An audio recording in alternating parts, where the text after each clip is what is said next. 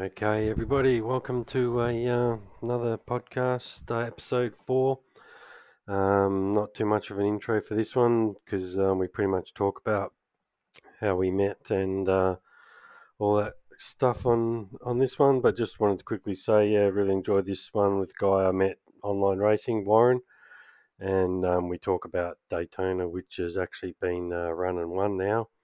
Um, yeah, Warren did his first enduro with my uh, online racing team, Aussie Car, and um, did really well. Actually, out of four of us, uh, uh, sorry, five five drivers, he uh, did the most laps, one hundred eighty-nine laps around Daytona in the L M P two, which, trust me, is uh, no easy task. So, yeah, not too bad for an old bloke. And, um, yeah, we did all right. We finished uh, eighth in class, ran as high as top three. Probably realistically would have been top five with a clean run. But so how iRacing works is there was about eight hundred teams um, that uh, entered, and they divide that into splits of fifty. So fifty cars uh, in each server racing for twenty-four hours. And um, yeah, we were in split three out of sixteen.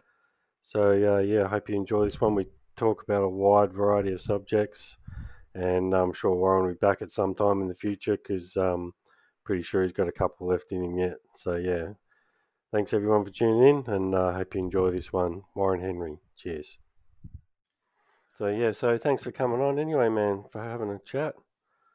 Yeah, I well thought, um, um as as uh, I have no idea what we're going to talk about. You haven't told me, so well, I do. Actually, um, I'm just going to, um, just give me a sec, folks. I'm just going to be rude and crack a little refreshment while we chat, because it is um, past twelve o'clock over here. Well, it's a reasonable hour here, and I suppose I can... It's uh, Christmas. It's Christmas, so I can I can twist the top off one as well, so... Yeah. Why not? Well, last one I did with Starlo at the start, I heard him crack a beer mm-hmm. at the start, and I was like, oh, that, that made me thirsty. So... I was like, oh, next well, time I've got to remember. Merry so, Christmas. Kill, Kill Kenny. Yeah, cheers, man. Cheers for coming on. Appreciate it. Mm. Yeah, so basically to explain, um, so how I met you, you managed to find your way to my um, humble little Aussie Car iRacing league and started coming in race control um, after, yeah, a few... weeks and just sort of having a bit of a chat, and then I kind of realized um yeah you know we sort of fell out of the same tree, hit a few different branches on the way down, but similar kind of thinking kind of and um and then um we got talking a bit more, and there's a few things that you just kind of casually dropped that I was like, wow, okay, that really interested me. Um so yeah, and then I actually basically you um so yeah, we'll, we'll we'll we'll start with the racing, but basically, um, just to give people listening a little bit of an intro, what kind of definitely sparked my interest about you. So you're an author. You've written um, a couple of books, and one of them, which you sent to me, "Fat is the New Muesli." So we're going to talk about that a fair bit. How I lost sixteen kilos in just eight weeks effortlessly, and got a holiday in Sardinia without spending a cent. So yeah, I, ha- I had actually just finished reading it today because I'd got most of the way through it. Um, and look, we'll come back to the book, but um, yeah. So in the back, it's kind of got your little bit of a bio. So I'm just going to quickly read that out for the uh, for the listeners. So basically, it says um, eight years in Navy counterintelligence, twenty-four years as a private investigator, eleven years in hospitality, fourteen years as a life skills and management trainer, twenty-four years in winemaking and exporting, two years in film production, twenty-eight years as a musician, seven years sailing, eleven years instructing martial arts, seven years as an aviator, fifteen years in motorsport, um, and your most interesting role, which has been thirty-three years as a parent. Now... That, I get tired. That, I get uh, tired that, hearing all of that. That sparked my interest, but man, I was like, just going to say, like, fuck, man. I thought that I'd, I'd like, you know, I know you're a little bit older than me, but man, I thought I'd done a fair bit of stuff. But yeah, geez, man, you, um, you've done a lot of stuff. You haven't really hung around in life, have you? Yeah, but I, I didn't plan any of it. That's kind of, you know, that's kind of how life works, isn't it? I did yeah. start out at one stage in high school with uh, people thinking I might be a lawyer. Um, that never happened. Oh, okay, that's interesting. Um, so, no. yeah, look, we're going to actually, I'm going to try and get through every single one of those. And there's a little couple other things I want to ask you as well, um, and talk a little bit about the book. So, but let's go back to, um, so quickly, how I met you. So through iRacing. So I'm curious to know, yeah, how you found your way to iRacing and um, what you think of it. Um, and then, well, let's do that first and then we'll talk other motor racing. So yeah, basically, how did you find your way to to iRacing? Well, like everybody else, it was the pandemic. It was the most exciting thing, though, that I don't. Driving fast has been a thing in my life from, well, before I should have been driving at all. And there was a police sergeant that pulled me over and brought that to my attention when I was fifteen. Um, but I've always loved to to drive, and I, not that I've ever been particularly good at it. I did it all backwards. I started with cars, and then in my late twenties, I went to motorbikes. I thought that'd be a good idea, but started breaking bones. Then I did karts in my fifties when my son hit the age that was, I think it's nine or something like that, where you can be a midget. So I said to Jules, I said, oh, there's this thing called karting I didn't know about. Uh, maybe I should get Thomas a, uh, a kart, and maybe I should get myself one too. So I had five or eight years or something in karting, and then uh, sort of retired because my body just couldn't take it anymore. It was hurting too much and it wasn't fun. And I thought that was the end of uh, my my joy of, because I'm of an age now, what am I, sixty-eight? I'm, I am finally smart enough not to be driving stupidly on the road. I have been of that age for a little while, actually. Um, yep. But uh, then during the pandemic, when supercars suddenly did an E-series, and I didn't know anything about that. I hadn't, I'm not a gamer. I didn't know anything about all of this. I okay. once had a little wheel, I don't know, back in the eighties or something, but it was it was something, nothing. And I could not believe what I was seeing and the quality of the graphics and everything else. So I said, Jules, I've got to get into this. And uh, and so I just got myself a gaming machine and a monitor and a Logitech wheel and pedal set, and uh, and started from there just doing the officials. And then I heard about you, actually. I came across a, a podcast by the Locked On Lads, oh, and yeah. uh, and they were talking about you, and they would have a little bit of a, a wrap-up each week of what was going on in the leagues and so on. So after a year and a half of just doing the official races in iRacing, I thought, um, and, and as you would know, that in, in the officials, you never know who you're going to be up against, particularly in some of the no. busier busier things like F three and so on that might have seven or eight splits. You're never racing against the same people. So I thought I'd uh, I would have a look at what you were doing, and uh, and and I loved it because of course you're meeting with the same guys every week. There's a different uh, the crash and burn mob are, are not as uh, as not as prevalent, and you're pretty good at getting rid of them. I seem to uh, recall. Um, so yeah, they don't last too long. No, no, that's great. Um, so yeah, I fell in love with it. So I'm actually looking oh, okay. forward to doing a little bit of. Uh, Have a go at this endurance stuff with you this year. Yeah, Daytona twenty-four hour coming up. So yeah, I've got um, be be cool to have you on board. It's a cool, fun. Um, I think. Look, I love the weekly stuff, but there's something about the enduros. Um, for me, it's just a lot more fun. The strategy. The other thing is, look, to be honest, five or ten percent of people that are in doing motorsport at a serious level are quick, right? Everybody else is kind of roughly the same. Or down the back. So, you know, it's a good way for most people to actually have like a decent proper result because, you know, clean and tidy wins the race, all that kind of stuff. So, yeah. So, okay. So you're a pandemic Locked On Lads podcast baby. That's it. So that's uh, how I met you. Yeah. Okay. Interesting. And so you raced karts and you basically said there the end of that was just, yeah, I can see because I've gone back racing them this year. I've just turned fifty, and yeah, man, that's one thing I will say. It's pretty tough on the body. I'm probably got a few years left in me yet, but I can definitely see a day where it's like, yeah, yeah. Well, it was about fifty-five, I think, when I stopped driving, and my weakness has always been my neck.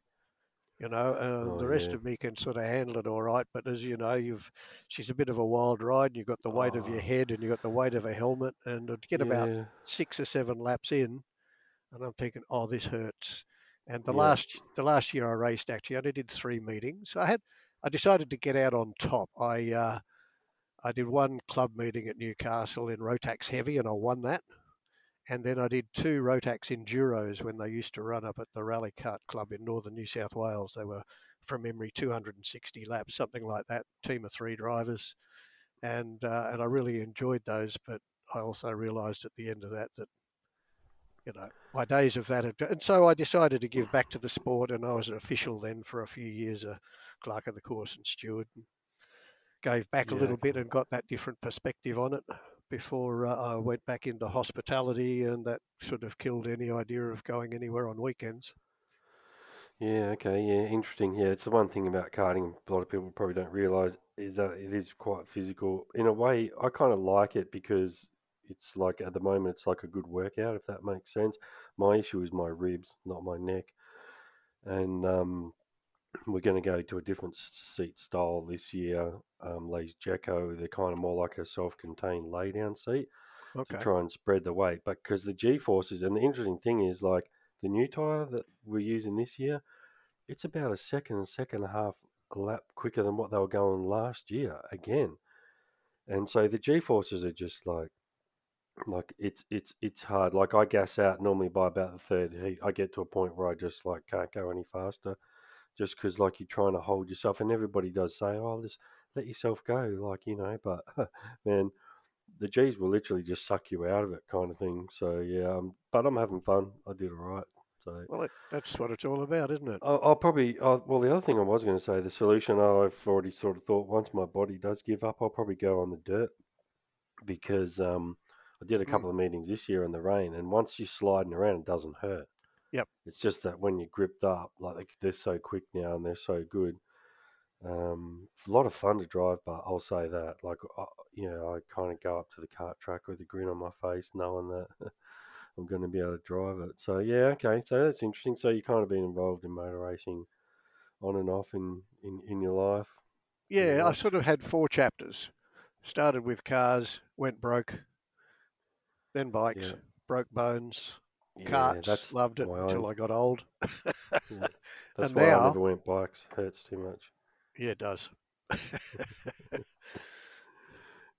oh, well, anyway, a... iRacing's, uh, I, I I love it. I'm, you know, I've sort of, my rig has evolved over time. and Yeah, yeah, it's a lot of fun. There's a lot to be said for it. It's not, um, it's not exactly the same, but it's an excellent tool. And you still do get like a bit of a, you know, like a bit of a rush. It's not the same as strapping into a real car, obviously, but it's, um, well, don't worry, when you're on the grid, man, and there's like, you're in a NASCAR race and there's like forty other people and it's an official race, like the old, or even like, you know, the Aussie car F fours, you know, like, yeah, the heart's pumping.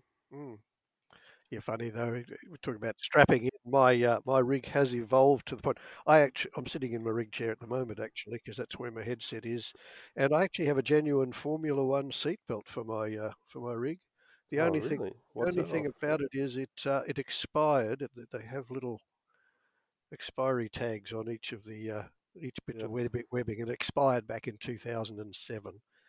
Yeah. But nonetheless, because I use V R and I've got a little shake pad in the seat, so I get vibrations through the bottom of my seat, and I got the V R, and and and and, and, and uh, the bizarre thing was, my wife laughed at me, but I said, you know, I've done a few different things in my life, but I, you know, when it's serious in a in real car, when you strap in, and I used to fly aerobatics, and the same sort of deal when you strap in nice and tight with a full harness before you go for an aerobatic flight. Um, You know, you know, it's game on time, and the same yeah. thing applies here in this rig. Amazingly, yeah. There's something. Um, yeah, I was thinking about it recently because you know Wilco done the Wilco and Cal did the laps mm-hmm.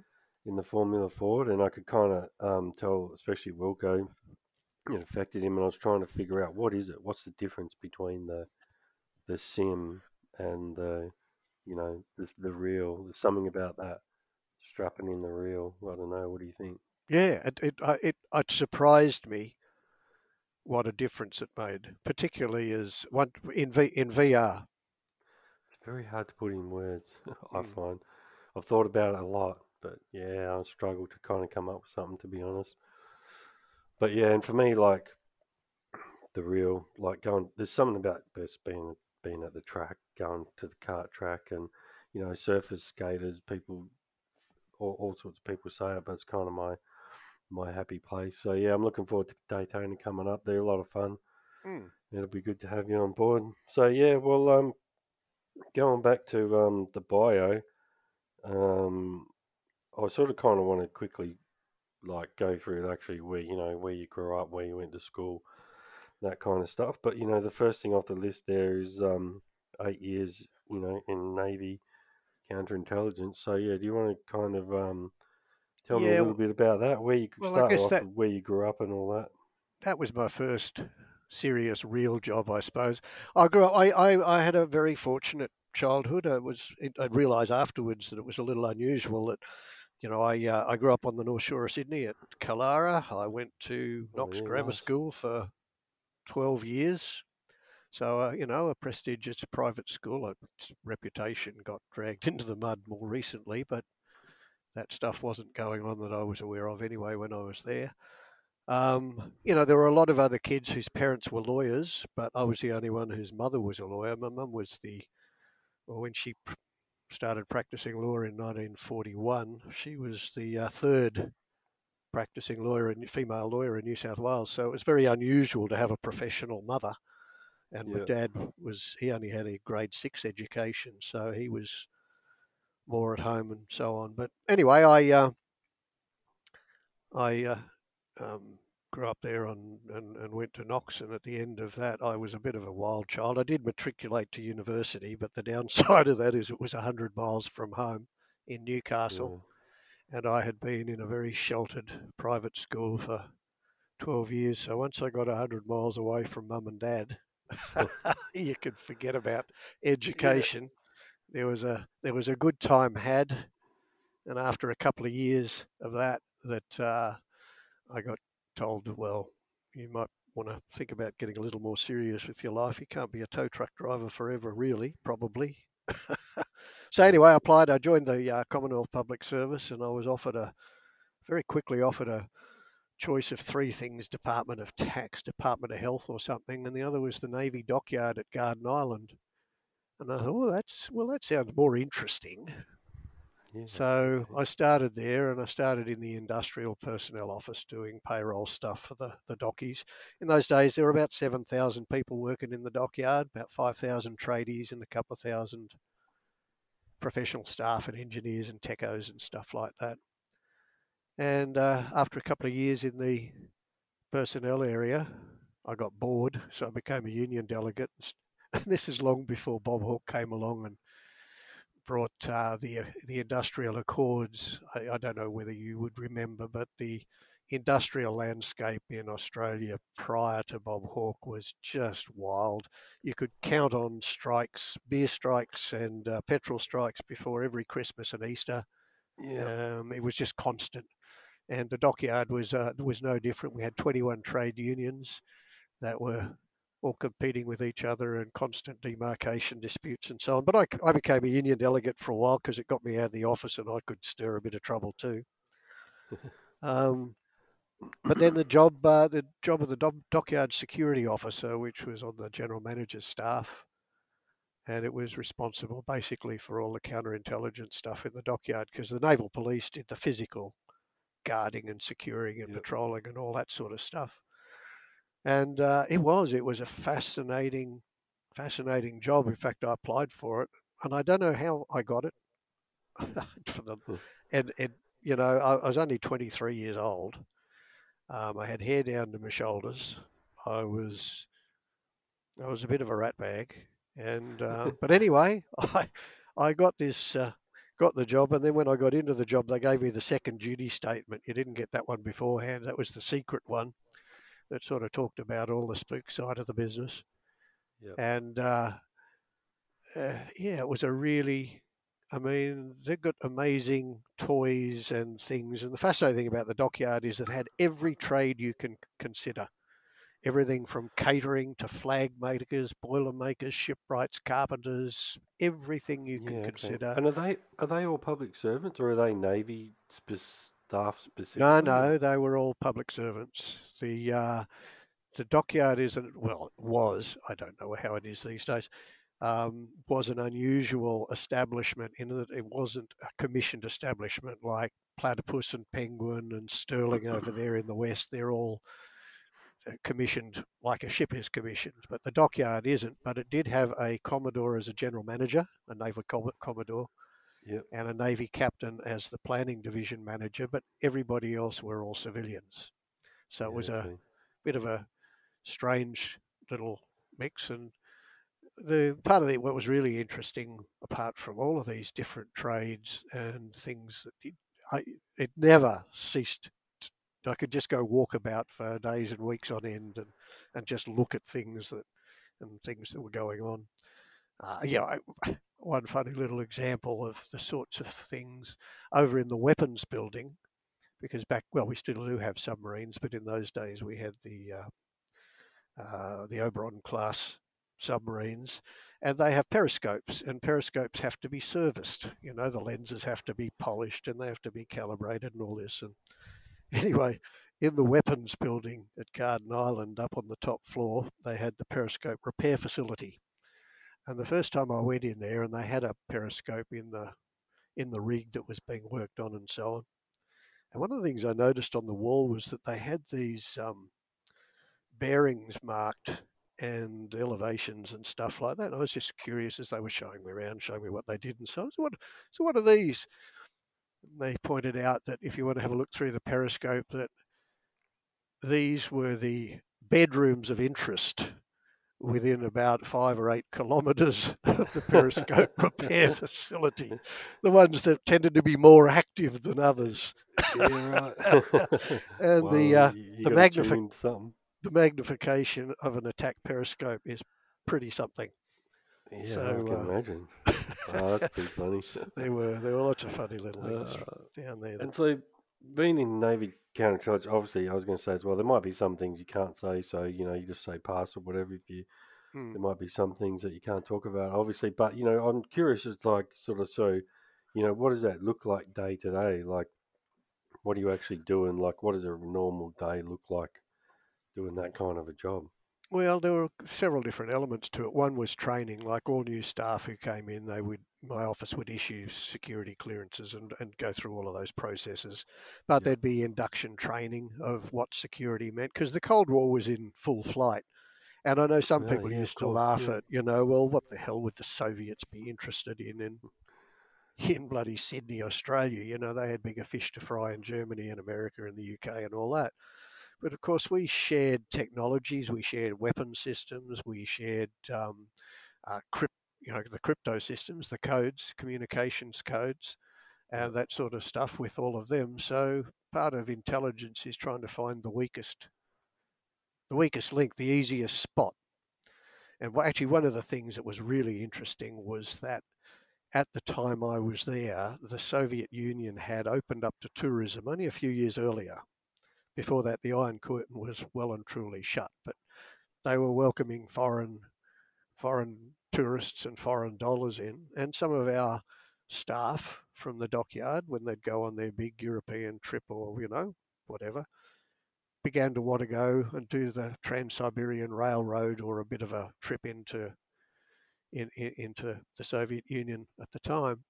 And so part of my job was to brief them before they went on what they can expect, because they would inevitably get a lot of attention paid to them, because you know yeah. every every, every uh, technical job was, probably still is, advertised in the Australian Government Gazette what the job was. So, for example, weapons technical officer grade two, looking after, you know, anti sonar systems or something like that. That would be advertised, and then a month or so later the successful applicant for the job would be advertised and nominated, that, you know, Fred Nurk had, was now this technical officer grade two.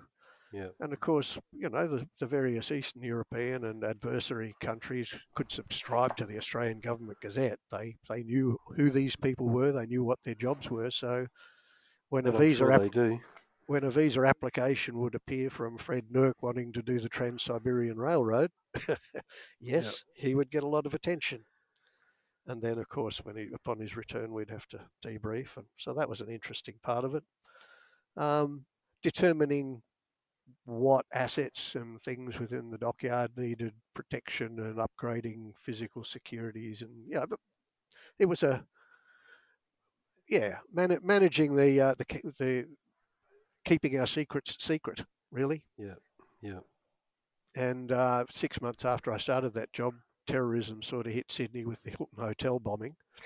And part of the, my role was, well, I had several elements. It was counter-espionage, counter-sabotage, counter-terrorism, and counter-subversion were the major, the major elements of the job. Um, given we had lots of members of the Communist Party working in the dockyard and things like that, that made it all very interesting. Yeah, a bit of a uh, bit of cross politics. What was that like? Was it frosty, or did they? Oh, not not really. They were they were just doing what they were doing, and in in, in some of the union positions that they were. Uh, well, they didn't talk to me, and I didn't talk to them. Really, I just sort of yep. did whatever I did. Um, yeah, yeah, fair enough. So, how long did you do that for? It was about five years in that particular role. And then uh, as the first boss I had, a fellow called Bill Rourke, Commodore Bill Rourke. I loved him. He was a really good boss. Uh, he wanted to make Rear Admiral, so he didn't want anything to go wrong.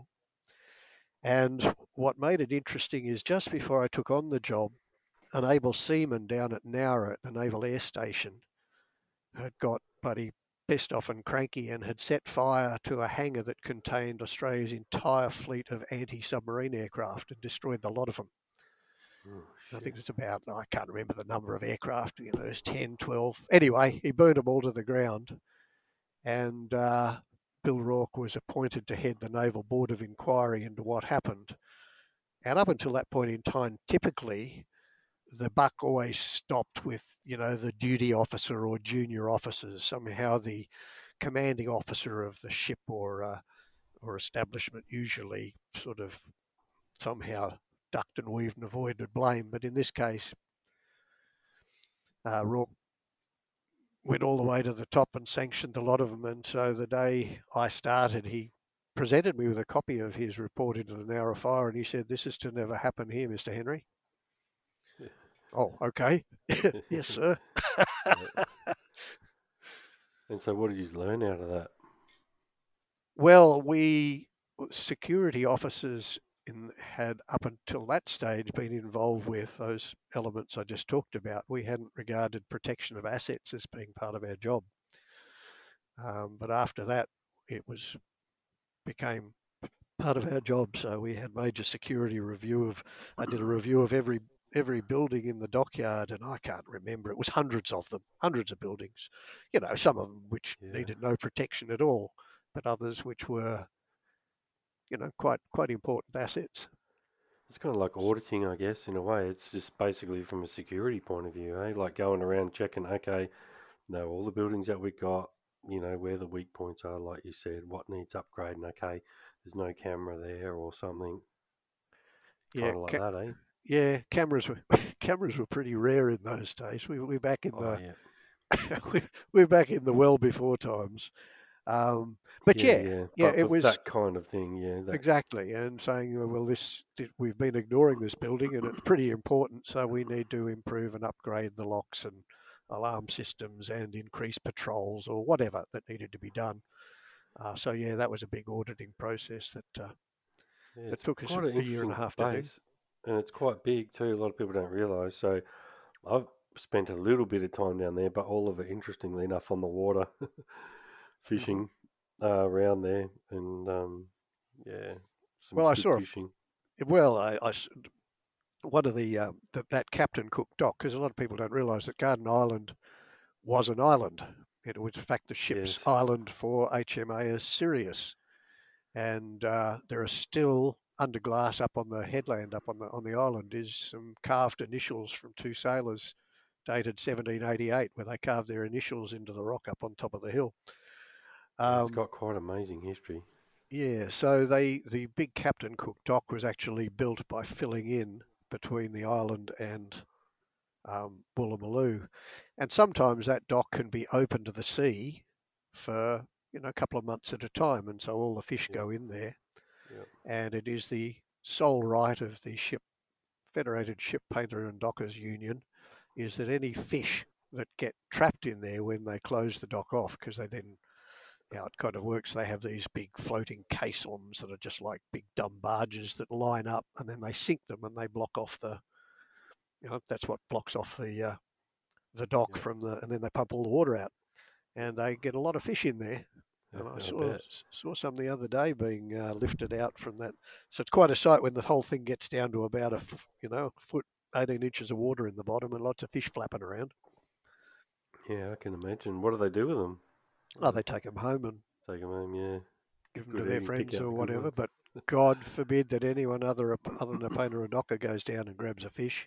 The whole dockyard would walk out. Oh yeah, yeah, the old unions, eh? Oh, that's interesting that you're around that era, because like I was kind of when I started my construction career, the unions still had a fair bit of power. Like they were still, we used to get the like you know the strike because of the canteen was out of sugar and that mm-hmm. kind of shit. They just didn't get what they wanted, so yeah. But that was kind of more like late eighties. So yeah, so you did that. You so you did that for five, about five years, and then yeah. sort of what what came along next? In well, that? then a, well, Bill Rock became an admiral, and so we got a new general manager who didn't like me, and I didn't like him, and uh, yeah, and so at around about that time, my uh, two brothers had uh, started a Mexican restaurant in Sydney, and then they were about to open a second one and needed a new manager. And so I thought, well, why don't I go and try something different? So I left. They all thought I was a bit crazy down there in the, the Navy, because I think I was eight and a half years in or something like that. It was almost up to long service. And yeah. uh, public servants don't understand why anyone would leave, A, in the first place, and B, that close to long service. But I did.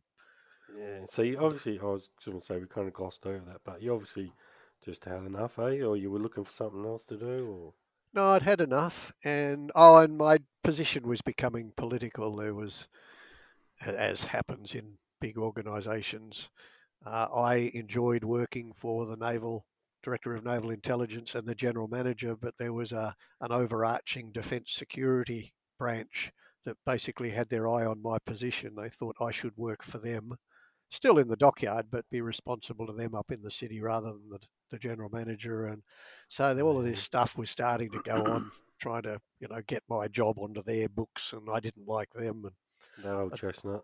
Yeah, that old chestnut. So I thought, no, nah, I've had enough here. Why don't I go and uh, run a restaurant? So you bit so, the bullet and you've gone counterintelligence Navy to Mexican restaurant Sydney, and I would imagine at that point, pardon me, one of the first Mexican restaurants in Sydney, yeah? Uh, yeah, El Sombrero was the third. We were the third, third in okay. Sydney. In this is in nine, well, when we opened in nineteen seventy-nine, I joined it in eighty-one. Um, and I think I might have mentioned to you briefly once before that probably one of the biggest shifts in my life is that I went on Friday afternoon from dockyard security officer, keep out, keep out, everybody's trying to bloody steal my secrets, to on Monday, come on in, welcome, please come, we come and have a good time. And it took me, it took me a while to get used yeah. to that. Yeah, you don't. That's one of those things you don't really think about mm. that you need to deal with, you know. Yeah, um, that's interesting. Yeah, so you, and uh, did you made the adjustment okay? But you yeah, know, I made the adju- I made the adjustment okay, and uh, then we opened a third restaurant, which involved me moving out to Parramatta, and I married my first wife, who was a who was a waitstaff in the restaurant okay. um, during that period of time. And, uh, and so let me ask you this quickly. So about Sydney, so in seventy-nine, eighty, so were there, I mean, there was stuff in town, but in terms of like Mexican, Chinese restaurants and all that, was there a few starting to be around, or was it still pretty thin on the ground? Uh, well, Mexican was thin. We would, you know, yeah, when we okay. opened our third restaurant at Parramatta, and that was only from seventy, seventy-eight to, when did we do that? eighty-two. It was the thirtieth. So the Mexican, first Mexican oh, wave had, had, had just rolled right through. Okay, uh, in that period of time. Yeah. What do you reckon that is? They're like the market's going through cuisine at a time. Yeah, and at those sta- that stage, we were still fairly. Vietnamese had not really was hadn't really got going in Southeast Asia. There were, there was a bit of Chinese, but yeah. uh, that was pretty much it. Food yeah. dining in uh, in Sydney, even in in the seventies, was you know steak houses. Uh, the Cross obviously was a little more vital than most places. It had been you know supported Chinatown, by yeah. yeah by being the Cross, Darwin and also Harbour. They would have had Chinatown then, eh? Oh, Chinatown had been there for a long yeah, time. Yeah. yeah. Uh, Darling Harbour hadn't really got going at that stage. Okay. Um, yeah. yeah, I just find that interesting because you think about, like, looking back, like, even, like, when I was a kid, so I remember I was born in Canberra, in Revet and Western Creek, that area, and I remember when the first Chinese came there, you know, and it was, like, a big deal. It was like, oh, we're going down to try this, like, and there was nothing else. There was, like, no other takeaway out our way or anything. So, and then you think about like now, mm. like even Canberra, I went there just a couple of years ago, took, took my son to the snow, and it was just like, yeah, it was very cosmopolitan. Pretty, it was so surreal. It was because for me, it had been such a long time, you know, thirty years. So it's like an instant snapshot in your brain. Yep. So yeah, okay. So how long did you, how long did you do the whole hospitality well, stayed, thing for? Well, stayed in the restaurant till. Uh, sort of eighty-three, eighty, end of eighty-three, because my wife uh, then at the time got a proper job and she was working um, like office hours, nine to five, Monday to Friday. And my only days off were I had Sundays off and I would have Wednesday off. Well, she worked Wednesday, so I'd go motorbike riding or something. So we'd have Wednesday night. It wasn't, and because I, I was working the other days, I would do split shifts. I'd work lunch and dinner. Um, so it wasn't conducive to, to marriage. Yeah. yeah. So I left that and uh, got a job with uh, a fellow you'd know from the West. Alan Bond had taken over a, ch- a department store chain called Walton's. Oh, and yeah. uh, uh, I got a job as a loss prevent. Took my way into it. I used my security credentials from the, my Navy years to make out that I'd be really good as a loss prevention manager for five of their stores. So there was a lot of bullshit involved in that, but sounded good. And hey man, uh, never let the truth get in the way of a good no. story. Oh, I never have. That's what, un- that's what Uncle Chopper says. But I, uh, so I, I was looking after security for and loss prevention for five of their stores, including their main one in Park Street in Sydney. But after about eight months of that, I got called up to the office and uh, presented with a check, and I and retrenched. I know I'd never been fired or that was a that was a, a gutting experience to be rejected and not wanted. Interesting. Um, and so for the Sydney Olymp uh, the Sydney Olympics, the Atlanta Olympics in nineteen eighty-four, I was at home. Uh, my wife was going to work. She wasn't impressed that I was sitting around at home, but I was applying for jobs. Jobs were not as easy to get at that stage. Because um, that'd be was, the first time you've been fired, eh? Yeah, yeah. And uh, didn't didn't run. like didn't like it. Didn't like that feeling at all. Yeah, so oh, I. That's uh, interesting. Yeah. So anyway, I applied and I got accepted for a job as a security officer at the, what was then the Regent Hotel down in. The Circular Quay in Sydney, I think it's oh, called yeah, the Four. That. I think it's the Four Seasons these days or something. Prestigious yeah. hotel, yeah. but it was crap money and it was going to be you know rotating shifts and all that sort of stuff. Again, I knew nothing about hotel security, but don't let that um, get in the way of anything. But as, as it happened, just the day I'd accepted the job but hadn't started, and I got a phone call from.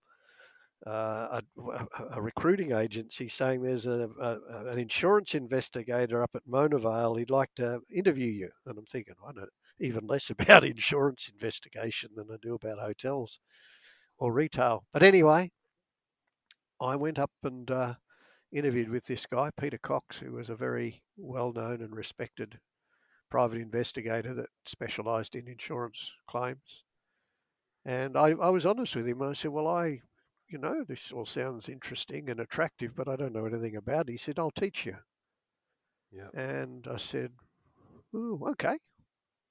And that was how I ended up in the uh, the insurance investigation field. Then for many, many years, I was with him for about four years and was a director of the company and and so on. Had some very interesting times. But he and I had a falling out just after I'd moved to the Central Coast. Literally, he'd helped me move the uh, he'd helped me move house actually on the tenth of tenth of December nineteen eighty-six. And then I was away for a couple of days. I came back and we had a fight. And I said, fuck you. And I drove back up here and my poor suffering wife, God bless her, you know, we had a had a one-year-old. We'd just moved house, so she was nowhere near family. I just lost my dog. It's four days before Christmas. I've got no idea what we're going to do. Got no money. Home loan interest rates at the time were fourteen percent. Oh, man. I've bought apples from this cart before. and uh, but I was I was cranky enough, and I had been doing a lot of the client liaison for him um, in the last couple of years that I'd been with him. So I had really good relationships with the insurers, and I wasn't in direct competition with him because I, he was in Sydney and I was Central Coast and North. So yeah, I ended up building uh, building my practice. Insurance practice then from uh, from there, which I kept going then through till about two thousand four. Um, yeah, okay. And so when you say insurance, what is that? What sort of stuff like? What does that look like day to day? Is that like uh, people faking injuries or dodgy yeah, claims or? Yeah. Well, there are two in in the insurance investigation side of things. There's there's two sorts of investigations. There's what they call obs or observations, which is the surveillance work, and then there's the factual work. And I did factual work, which is, you know, a house burns down or something happens. You go out, you, you try and work out what happened. You line up people, you take their statements, you gather up evidence, and you prepare briefs of evidence, and then report to the insurer on, you know, is it a genuine claim or isn't it a genuine claim? Um, yeah. And if if not, here's the brief of evidence that you, you know, you can use to uh, to deny the claim, and and if need be, go to court and. and dispute it and so on. So yeah, it, it was it was interesting, and I I became really through a lot of that. Most of the work I was doing was fire work, um, and I had some absolutely fascinating fascinating fires that I dealt with at various different points in time. Yeah, well, I was going to say surely um, I was nearly going to say that'd be mostly fire work. What's some of the like craziest stuff you ever saw doing that? Uh, Well, the challenge, if you're going to do an arson, the challenge is to, and I'm not going to give away too many secrets no, here. Of course, but yeah. Excuse me. He says, giggling and coughing. Um, but but yeah, some people really put a lot of thought into setting up their alibi, not being around, and so you need some, often need a, a time delay device of some sort. And yeah. one of the classic, one of the best I ever saw was this. Guy had set up the device, and he was offered a, some other barbecue or whatever at the time this fire was meant to start. But unfortunately, somebody stopped by his home, a brother, a cousin or something like this, and immediately called the police because there was there were these trailers and petrol and so on all poured through the house, and his ignition device was very cunning. He set up a balloon full of petrol on a long bit of string. So it was swinging like a pendulum right, and yeah. swinging slowly back and forth. He had a candle underneath it.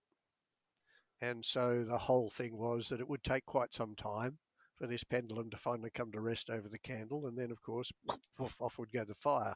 But what, right. what, what happened was that the candle burnt through the, uh, burnt through the balloon, and the petrol dropped and put out the candle. Oh, yeah, okay. So the cousin, had, so whoever it was, it. comes in and sees all of this set up. Uh, I did another one where uh, the, the owner, the insured as we call him, had a very difficult time trying to explain what it was in his eating habits that meant that his toaster was on a timer, because, because he'd, he'd set it up with the kitchen curtains. Cafe curtains in the toaster, yeah. and then he'd put a, a timer so that the timer toaster would come on at a certain time, and the fire would go. But the remnants oh. were all there. The evidence was all there. But probably the best, actually, was one I did down the south coast. A fella had an investment property that, and he it hit hard times, you know, and he kind of couldn't sell it and he needed to get rid of it, he thought. There wasn't a tenant in it at the time. And he lived about five blocks away in this village. So he drove around in the dark of night. It was the summertime. And he sort of reversed his car into the driveway ready for a getaway, went in, slopped a whole lot of petrol around. Um, some things that arson, some arsonists don't realise is that petrol behaves when ignited very differently in hot weather as distinct from cold weather. Yes. Um, on a hot night, it, it vaporises a lot more quickly. Anyway. Goes bang. He, yeah, he'd done that. He'd stepped out the front door and flicked in the match and run to the car to make good his getaway. The car was sitting there. The engine was idling. And he locked the fucking door. Oh. he, he can see the keys in the ignition, oh, the man. car sitting there idling. So he runs like stick about five blocks home and dives in. Well, of course, by then the cops have arrived, the fireys have turned up, the coppers have taken oh, a look yeah. and they've gone, done a quick rego check on the car. They, it's registered. For, we, we better just pop around and have a chat to the owner of his car. Oh, man. So Some people anyway, are just so stupid, aren't they? Eh? Well, he'd had it, he had it all thought through, but in the heat, because oh. I guess you're pretty, you know, talk about your high pulse rate and thing going at the time when you, if you decide you're going to flick a match. Um, oh, I anyway, can't believe people the, do that shit. Just like throw some petrol and flick a match, and they think they're going to. Well, sometimes they sometimes they get away with it. But anyway, the cops, you, cop, the, the cops yeah, say, I'll just, I'll just finish this. Yeah, the cops go. knocked on the door, bang, bang, bang, as the police knock. And there's, oh, hang on. And there's, and there's, and there's a bit of a shuffling noise. And then the door opens and this bloke in his pajamas and he's rubbing his eyes and so on. And the cops take one look at him. You can come with us, because he, he he was bright red. He was completely singed from the, the whole front of his face and everything. All burnt. All burnt, yeah. What an idiot! What an idiot! Man, that's classic. Yeah, I was wondering, um, what's the percentage of like dodgy fires to like legit fires? Oh, most of them are legit. The vast yeah. majority of them. Um, but it's interesting. Over time, I got um, very jaded and cynical, as you do, because that's part of your job is to catch people out. Um, and yeah. down the track, again, somebody offered to teach me. I was in the uh, talking to the trying to drum up business from the claims manager for G I O Insurance Household Claims in Newcastle when they had a Newcastle office, and he said, well, I I just don't have much need for an investigator, you know, we get one or two a month, but he says I'd I'd sooner if you worked for me as a loss assessor or adjuster. And in those days they were two very separate roles and both were kind of suspicious of each other and so on, and it was unusual for anyone to do both. And I said, well, again, like I had said to Peter Cox years earlier, I said, well, you know, I'm willing to have a look at it, but I don't know anything about that. He said, well, I'll teach you. Because his view was he would rather have, uh, you know, somebody with a jaundiced suspicion, somebody who was willing to look closely at the the, yeah, the yeah. event rather you had than the background some, for it. Yeah. So he did teach me that. And it actually, it, it changed a whole... whole way I looked at my career of, at that time, because I was now able to not just catch people out, but to be of service. Because when you you go to somebody's home and it's destroyed and they're destroyed and their kids, you know, it's it's awful. Yeah. Um, because they're not always arsons. They're uh, mostly it's a you know there's a uh, a genuine reason for it. So I quite enjoyed the opportunity to be able to. to be of help. Yeah, that's um, interesting. And that, that, I'll, uh, that I'll was do obviously it. quite satisfying. It was. I'm going to do a public service uh, announcement mm. here. Something that came out of all of this is that mm. part of my job as an adjuster and also as a, an investigator is, okay, if we've got to pay for this, who can we get money back from? Yeah.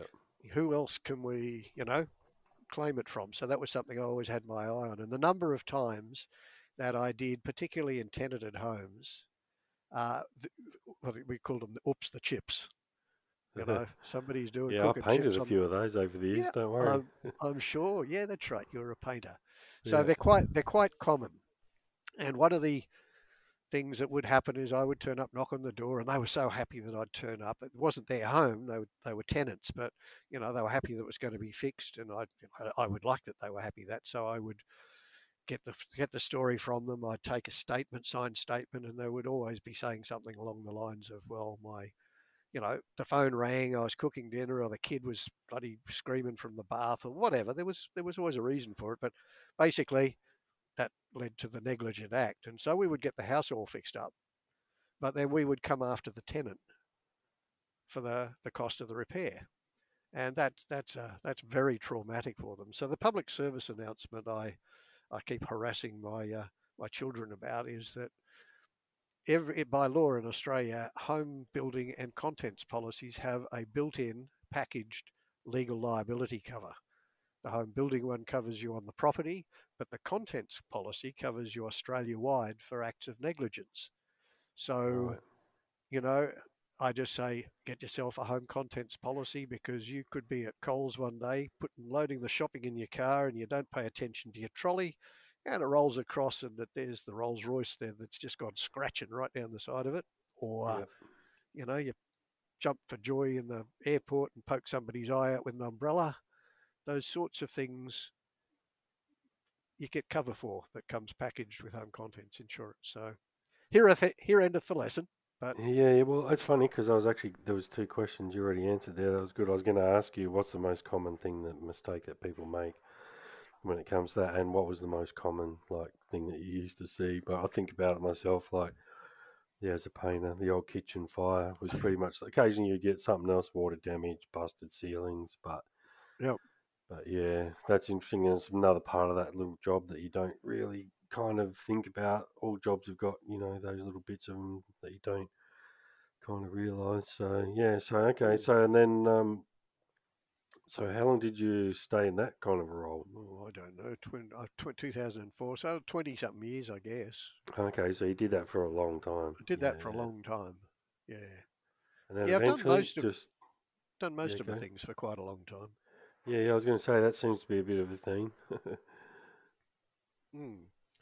Well, I'm not as old as I, I, it, it all makes me sound. At one stage there for about fifteen years, I had three, three businesses all going at the same time. I had the wine business, I had the investigation business, and I also had the um, personal development management training business. So, so there were yeah, three, okay. three interests so all going overlap. side by yeah, all going side simultaneously. Yeah.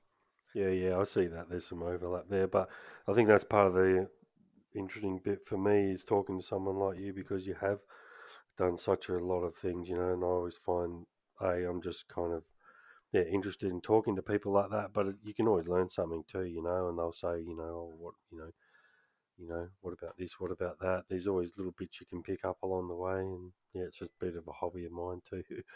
Because it's funny, like, we don't think we're interesting, you know, but... Mm. Other people do. So yeah, so twenty years that, and then you mentioned the wine there, so let's go there. When tell me a little bit about that, because you mentioned that in the Discord one night. How how about that? How that sort of came about? Well, that and, came um, about what you were doing yeah. with wine, yeah, in, in Australia and America. Well, that kind of came about. Uh, I mentioned I was in the Mexican restaurants, and we opened our third one at Parramatta, which meant we needed another manager. And this delightful fellow turned up to be interviewed. He just back from the U S. He was a, a, a Geelong boy, but he'd already lived most of his life overseas.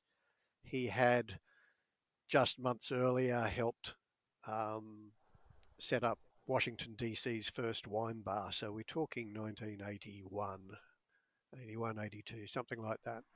You'd think um, they would have had one by then. Yeah, well, wine... table wine was was was still I, I, I was lucky. I was kind of in right on the ground floor when Australians started to take to table wine. I mean, when I was setting up the wine lists, I didn't really know much about wine. For the restaurant, we'd rely on the reps, but we'd have all those beautiful things like Benin Moselle and Porphyry Pearl and Blue Nun Riesling and some of those things. We had just moved out of, you know, Grandpa's grapper in the garage, but we hadn't got yeah. we hadn't got very far. Yeah. And it was the nineteen eighties and the nineteen nineties that the Australian wine industry just came to life. And Robert joined us and took over management. And he was he was a wine enthusiast. And he started picking the eyes out of, and, and, and totally built up a completely different wine list to the crap I had on there. Um, and then a couple of years later, he decided, you know, these wines, the Americans got no idea. So he decided that he wanted to take Australian wine to the U S. Nobody had at that stage. Um, so he talked with several of our wine suppliers. Nobody was doing export. That hadn't yeah. happened yet. Yeah, it was um, all local, eh? Yeah. Yeah, there was all local sales. So he put together, and our first wineries involved are Peter Lehman Wines from the Barossa and Saxon Vale, who were in receivership at that stage. Um, but anyway, Saxon Vale and a couple of others. And then we had to fill this twenty-foot container up with six hundred cases of West End beer just to put something in it, because we didn't, you know, it was, it was, it was Couldn't small. Fill it with wine. Well, they, it was small potatoes, you know. I think we took yeah. like fifty cases of this from, we didn't know how, he didn't know how it would go. Um, I wasn't involved with it at that stage. So he packed up this container and off he went, and uh, received it at the other end, and that went fairly well. So he came back again about six or eight months later and said, you know, mate, I can't keep going back and forth and so on. Do you want to get involved? And I thought, you know, at that stage I had my investigation business was my main bread and butter. Um, so it wasn't going to involve much of anything. Every now and then do a little bit of paperwork and organise an order and ships up over. So I said, sure. So I, I linked up with him, and then that partnership went on for, gosh, the twenty-first anniversary of it. I organised a surprise party for him at the um, Australian Embassy in Washington, D C, and we flew out. He didn't know it, it was happening, and we there were people flew in from all over the world. We got a, a letter of commendation from the Prime Minister. Um, it was because he had been for twenty-one years, as he would say, putting a glass of sunshine in people's hands. He'd been just doing the doing the work, and the business was quite successful. Um, We were obviously overtaken by the mega companies who came in and did much bigger volume than us, but um, we nonetheless were doing uh, doing very well when the exchange rate was was good, and when Australian wine was was still the flavour of the month. That changed in the two thousands. Uh, the exchange rate changed, and we also started to pay the price for another thing we'd been exporting, because in the nineteen nineties we weren't only exporting Australian wine. We were exporting Australian winemakers, and we had gone from when we started in eighty-four, there was only one winemaking school in Australia, Roseworthy College in Adelaide. But by two thousand, every university was offering winemaking and viticulture degrees and so on.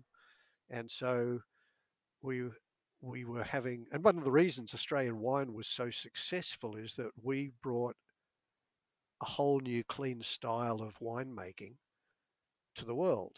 Um, for example, the first unwooded Chardonnay came from over your way, Plantagenet Wines. Their Omra yeah. range was the first unwooded Chardonnay, um, yeah. which is now ninety-nine percent of Chardonnay sold is unwooded. And we introduced um, stainless steel winemaking and fermenting and so on, uh, so that it was clean. And uh, And so we started competing by two thousand and mid two thousands. We're competing with Chile and oh, Argentina and Eastern Europe and South Africa, all of which were using our new technologies and ideas to make Australian style wine and doing it cheaper. And so in the U S market, we we stopped being the flavour of the month, and it became harder to do by two thousand eight. I think we decided we'd had enough. But it was a hell of a journey. And one thing I can tell you is that, and we we had our own wine brand that we introduced for from two thousand. So I was involved with winemaking of, I think, five vintages of that. It's called Rafferty's Rules. That we uh, uh, was a, a brand we had exclusively for the U S. Um, Yeah, so it was a yeah. You get yeah, okay, wow. You get very well entertained in the wine industry. Yeah, it would have been a bit of bit of a change as well, coming from what you'd been doing, something a bit different to mix it up a bit. Yeah, yeah. Well, it kind of had flowed from my hospitality and restaurant things, but I I learned a lot about winemaking and wine as the uh, as the journey unfolded. Um, but certainly the uh, the hospitality, particularly when uh, some prominent wine companies were trying to get our attention to represent them in the U S, we were we were feted and wined and dined very, very well. Yeah, okay, nice. Yeah, well, that would have been enjoyable. Yeah, we answered a couple of questions I was going to ask you there about the price point between us and U S wines, and also the, you know, the fact that it was a different flavour, like, you know, and it's just kind of, I guess, different cultures, discovering different regions, and then they're a hit for a while, and then it's like every company in the world. The only thing that happens when you get to the top is uh, it's all downhill from there, and you kind of were more at the entry level, yeah, smaller scale, and then once the big, because I remember, like, I, wine's not really something I'm like kind of massive on, but I probably know more about it than the average person, if that makes sense. And mm-hmm. been lucky enough over the time to even like, I worked for Jack Bendit, um, who, not sure if you know who he is, but he used to own the Perth Wildcats and Channel seven and a lot of property, one of the richest men in the world at one point. And there he owned wineries like as hobbies, you know, and when I was working for him, he would, we would talk about wine, which was pretty cool. And that was right around the time when you said then about the unwooded Chardonnay, because mm. um, I know, I think it was, uh, who did you say? Plantagenet? I think Plantagenet. they get, I think they get credit right, but I got a feeling there was actually smaller wineries, because I want to say Salitage and Gloucester Ridge right. in Pemberton. I think they were the first people that actually made like yeah, Chardonnay and stainless steel barrels. And I remember yeah, when I left there, it was pretty cool because you sort of asked me, oh, what's your favourite wine? And that was what I said at the time. I said, oh, unwooded Chardonnay. So, yeah, he owned um, Goundries and okay. um, a couple of other big wineries over here. And he left me a case by the elevator. So, yeah. Um, nice. But, yeah, so I've always been interested in wine. And it's quite, in, yeah, what you said. So, basically, um, it was just, like, what were the American wines like at the time compared to the to the Aussie wines? The fine, the good, the, the fine American wines are, are um, you know, are, are, are excellent, and they're fermented dry. One of the problems with the U S market, and it's why, um, why Yellowtail, when they went in, um, you know, they had a miracle of perfect timing for their brand there. But um, America, for the most part, well, most of them don't drink wine, uh, but they, a lot of those who do, they they all grew up on a Coca-Cola palate. And oh, okay. so they like a sweeter wine, whereas we yeah. tend to ferment, you know, down to very low residual sugar, it's, which is what a dry right. wine is, is, uh, you know, has low residual sugar. Um, so, so they're different in that regard. But the America is such a huge country that those that are used to consuming French and German and so on wines, which are fermented more dry, they um, they, they were already. ready adopters for us. They got very confused. I remember being at a, a wine event over there once where a apparently hugely wealthy Washington lawyer who knew everything, because of course a Was- wealthy Washington lawyer would know everything, refused to believe that we could release a vintage six months before the French. And it's like, well, we did our best to explain that we do vintage six months earlier. yeah, yeah. in the southern hemisphere than you guys do in the northern hemisphere. Uh, he still wouldn't really accept that. But anyway. Oh, that's funny. Yeah, I remember um, hearing a cool going on sidetrack on wine stories. Did you hear about the guy in America that was like um, counterfeiting wine? Putting fancy labels, making them look on. He was selling them to these, like, all these collectors upstate New York and shit, and absolutely killing it. There's a, uh, I think it's on Netflix or something. There's a bit of a doco about it, but yeah, I thought that was. It happens every now and then. That it, and and it's happened uh, periodically in China over the last few years too. That uh, some uh, oh, fake okay. Grange and things like that. Um, yeah. Hitting hitting the uh, hitting the markets, and it does so obviously cause concern. Did you do a lot? You would have done quite a few trips to the States then, eh? Quite a yeah, a, a number, but. Robert was based there. He he he was he was there, and I was here, And so I would go over maybe once a year, sometimes every yeah, eighteen okay. months. Um, Let me ask you these two questions then real quick. Um, mm-hmm. Best thing about America, worst thing about America? The di the best thing about America is the diversity and the can the can-do-ness, and the worst thing about America is Americans. Um, now, oh, in, in fairness, you probably don't know this. I have dual citizenship. I'm a, um, I'm Australian and American, so I'm allowed okay. to. Is that I'm through your to, folks or? From my dad, yeah. My dad was yeah. from Kentucky. Ah, oh, okay. And what so, did he what did he do? Like, was he like from is that farming area probably or? Ah, uh, yeah, tobacco. Okay. Yeah, he he grew up in the deep south. Um, well, Kentucky is deep south. Um, yeah. His dad sort of disappeared when he was nine, so his mum remarried, and then he was on the pretty much on his own. He only finished like sixth class uh, education because, as happened, there was no supporting parent benefits or anything like that in those no. days anywhere in the world.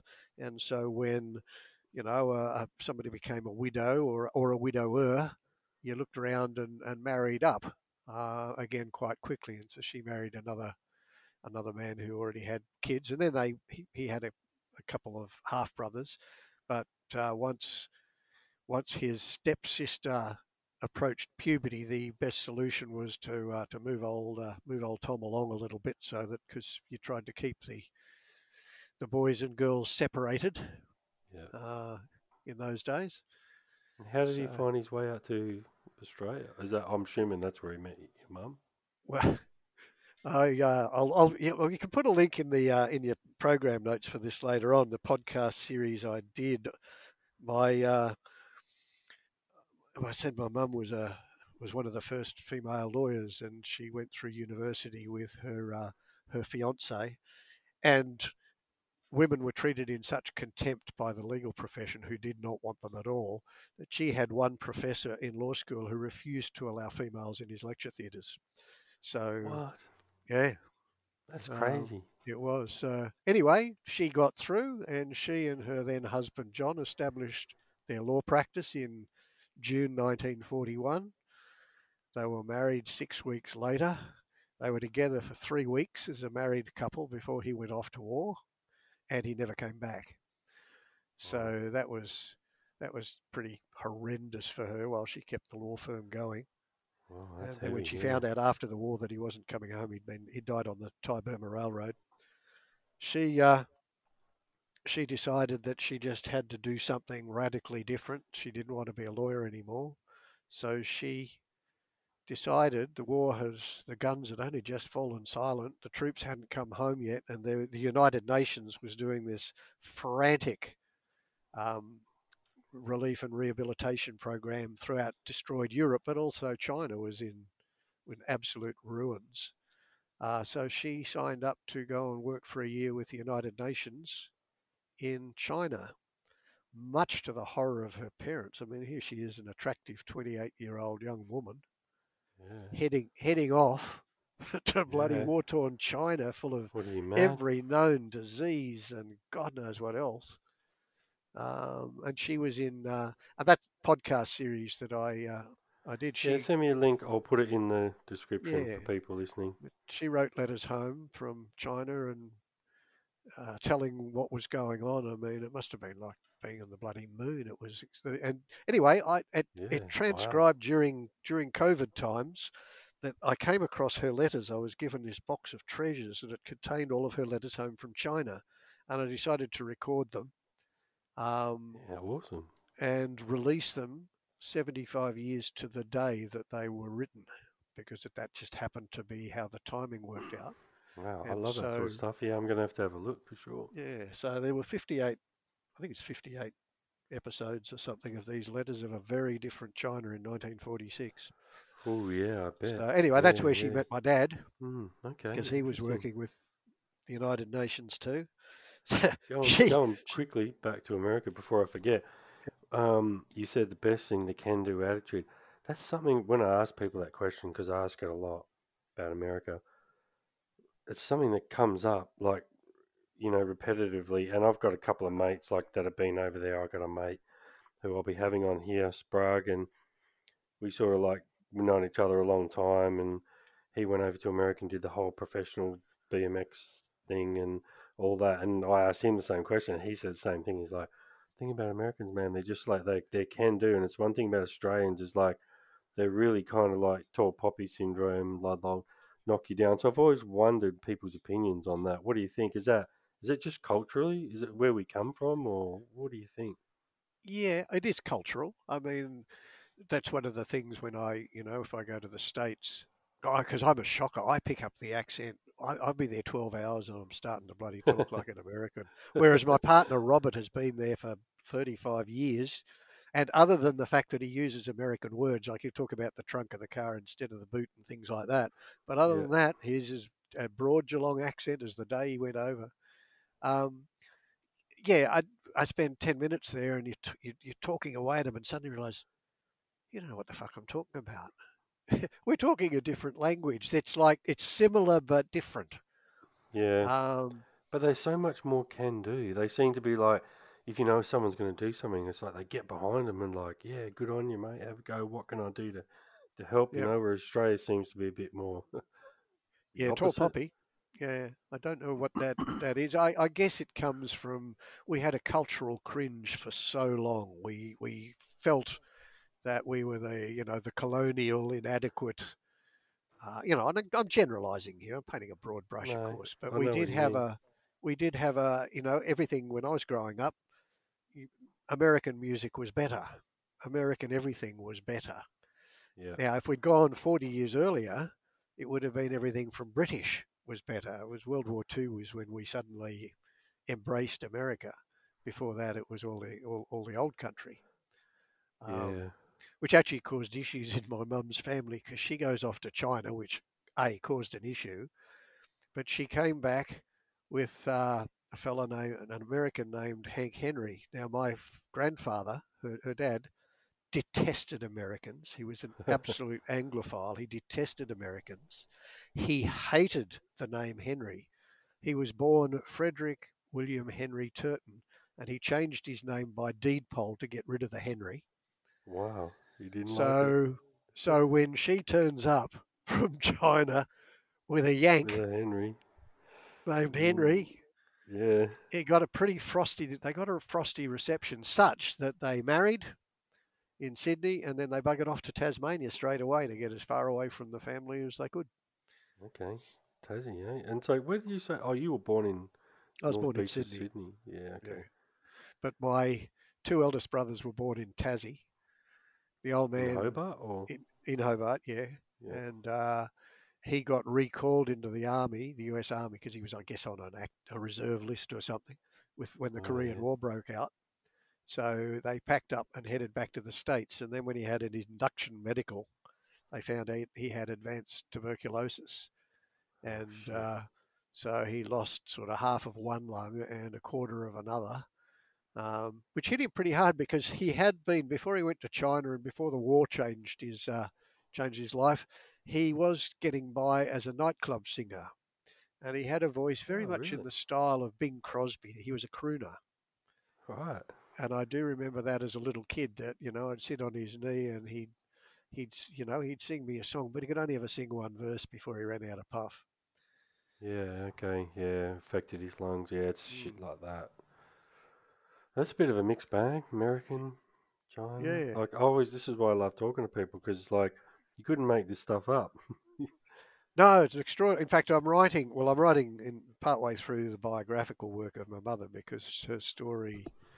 And I'm looking at the wall here. I my inspiration for it is a poster of Gone with the Wind, because you know hers was a story of two profound love stories set against a background of a world at war. Yeah. Growing up through depression and all that and fighting her way through to, and she never wanted to go back to the law. But when the old man got drummed out of the military, they had to do something. So her dad, who was a conveyancer in Sydney, said, well, come on back and, and, and let's fire it up again. And so she came back and went back into the law as a, in partnership with him. Now, as a kid, I didn't understand any of all of this, and, and she died way too young. She she died ten days before my twenty-first birthday. And when I was still a completely self-absorbed bloody ratbag. Um, yeah. Uh, and it's only in more recent years I thought, wow, you know, the things that I bitched about, like the things I bitched about, okay, everybody else's kid, mum, comes to tuck shop. Yeah. And they yeah. get, you know, they get a little bit of extra lollies or a bag of chips or something. Yeah. My mum never does. And I, I, you know, I didn't understand that, but of course she's at work. so yeah. she, was, she was the breadwinner. Just, it's kind of just part of it. Look, my old man died when I was about nineteen as well. And it's I got similar thoughts, you know, I was like, because people ask me, oh, what's the one thing you wish for? I'd say a, a conversation as an adult. because mm. eighteen or nineteen-year-old Iro, like, fucking, he was just an idiot, really. You know what I mean? Yep. Um, so, yeah, it's just one of those things. And, and that, I don't know what you found, but I found through life, it is, it's funny because it's not until it happens to you, obviously, that you realise it. But, um, for example, like, you know, Father's Day, it's supposed to be like a happy day. You know, Mother's Day, it's not, yeah, you know, and you see a lot of people like celebrating it, and it's not necessarily like a happy kind of memories when you lose a parent young. It's one of the things, one of the real shames things in life that you can be robbed of, I reckon, is early death from a parent. Yeah, yeah, absolutely. I mean, I'm... It is what it is. It, Kick, yeah, get it, cancer, it, man, and die, so, you know, fuck. It is, uh, but, but the other side of that, that coin is that I'm really blessed and lucky. Well, I've got a wife. We've been married, what, thirty-one years or something, and thirty-two, and still talking to each other and enjoy talking to each other. And she still has both of her parents kicking. You know, they're getting right on again now, but yeah, wow, um, that's cool. They're still active, and she still has them. And there's a part of me that's really, really chuffed about that. I mean, yeah, for sure. It won't, Man, it won't honestly... be nice when they go, but it, it it's great that she's got to have that full experience of, of them. It's probably, honestly, I reckon the one thing you could ask for in life. mm. You know, if you could just ask for one thing, I reckon, it's just to be able to enjoy it. Yeah. As long as yeah. possible with the people that you love, kind of thing. Yeah. So, yeah. So, a couple other things I wanted to touch on then, because um, I noticed, well, you, at the start, you also mentioned uh, aerobatics. And mm. in the in the, um, the bio thing that I kind of read out, you mentioned there that you... Um, that you used to fly, or that you've been flying for a while, and and, and sailing as well. So, because um, obviously there's a fair bit involved in getting a um, pilot's license. Can you? Yeah, I'd be interested. Yeah, to know a well, bit about that. Probably my when the insurance business was going really well, and the wine business, because they were all bubbling along together. I had all these things going, and they were all going. Okay, I was never a millionaire, but you know, I was doing just fine. Doing Thank you very right, much. Yeah. Yeah, I was doing all right. I was happy. Um, And I decided to buy Microsoft Flight Simulator. Oh, I still man. remember, this is in nineteen ninety-five in. or something like that. I well, remember that version. Yeah, yeah, I played that. And I put it on and, and I fired it up and the plane starts from memory. It's a little Cessna one seventy-two or something. Oh, and it's man, you're it sitting so on good. the airstrip at Meigs Field in Chicago. Yeah. That's where it starts. And so I tootled it and I played with that for probably about ten minutes. And I said, you know, Woz, we've got a lovely little airport not far from here, just up the road. Why don't I go? And I thought about this for about twenty-four hours or yeah, twenty-four seconds. And I said to Jules, I said, I reckon I'm going to learn to fly. And the reason I'm going to learn to fly is that, because at that stage, my biggest insurance client was uh, G I O Insurance doing household claims. And I did all of their major loss claims from the Hawkesbury River north to the Queensland border and out to the South Australian border. So I had all of that area. And typically, you know, it's a fire at Moree or something like that. I get a call on them in the morning and fax through the paperwork. Remember, we had fax machines. And uh, and then by the time I would get out there, I'd organise, you know, pack up and go, I'll, I'll see them the next morning. And I thought, I could really do a value add here. If I got a pilot's license, I could be out there in a couple of hours. And yeah. I did the I did the math on it. It's cheaper for the because in those days the insurer didn't mind paying. They'd pay me the same rate per hour travelling as when I was on the job. So it was a long drive out to Moree, yeah. and they'd pay me X, you know, cents per kilometre or whatever it was. So I did the sums on it. I thought, you know, not only would this be fun, it'd save them a little bit of money, and uh, Uh, so I decided, I went up to Warner Vale and I decided to learn to fly. And I, I'm a little, man, it's, I'm a bit obsessive with things. Once you decide I'm going to do it, that's it. That is I'm so cool. It. I can't believe that's your story. You, you got Microsoft Flight Simulator. Yep. And then just went and got your pilot license. Yeah, I never touched simulate the Microsoft Simulator again. Mate, and, that's uh, awesome. I one, love that. Once, once I'd got my license and then my unrestricted, so I could navigate around the place. And so yeah, you know, how long does that take? Oh, it didn't take all that long. Um, I think I it, it was like it was a long process, but well, I was going up twice a week, to, you know, okay. and so you get your hours up. up. I was getting my hours up. I think I soloed at ten hours or something. And I think I, at about thirty-five okay. hours, I was fully, I I ticked all the boxes. I could fly anywhere. Okay, um, that's not too bad, thirty-five. No, no. It, yeah, it, you can soon rack that up, yeah. And I was claiming it all as a tax deduction because yeah. as far as I was concerned, that was fair enough. Yeah, well, hey, um, it's using it. Man, I remember hearing Paul Morris say one of the best things he ever did for his business was like buy a helicopter because he's doing that kind of stuff as well, flying around. He's just like... Pff, people say they're expensive. He was like, no, I'll show you actually how it saves you money. Mm. Especially if you got that right kind of business. Yeah, it so, was yeah, it was perfect for that. And then I started, then I decided I would get a multi-engine rating because my family's in Tassie. Well, Jules's family's in Tassie. And even mm-hmm. though there is, you can fly single, and people fly back and forth single engine all the time. This was as little nervous guts go, I ain't flying across Bass Strait on one engine. Yeah, yeah, I know what you mean, yeah. So I got a multi-engine. If one uh, cuts out, rating. You still got yeah, the other one. That's it. Um, so I did that, and then I thought, you know, and to be a better pilot, I really would like to get advanced piloting skills. So that's when I did my aerobatic ratings, and, and I would quite often slip up of a Wednesday afternoon over... over Tugra Lake, just near here, spectacular beaches and everything else. You go up there three thousand feet and then just spend an hour pulling loops and rolls and spins and stalls and just... That's awesome. Just fun. Yeah, wow. Um, but That's then... A bit, bit then like racing the, cars. Yeah. Oh, it is. It is. It's uh, it's very thrilling. It's very on the edge. It's uh, It gets you very in, very engaged. So yeah, you so still I did fly that. Much these days? Or? No, I haven't flown for twenty odd years. When I couldn't fly oh, at okay, least once yeah. a week, I decided. Um, yeah, we, you got to be doing you know, it all the time. Yeah, for me, I, now the rules don't say that. The rules from memory, you had to do at least three takeoffs and landings every three months or something to oh, stay yeah, going. Oh yeah, minimum. Yeah. But but you know, to me, that's ooh, I don't trust myself with that.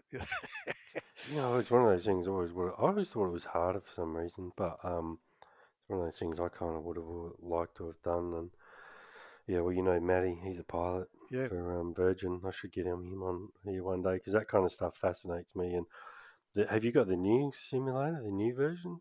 No, no, I, I Man, don't. Don't go. All I can say is don't look because fuck. I like.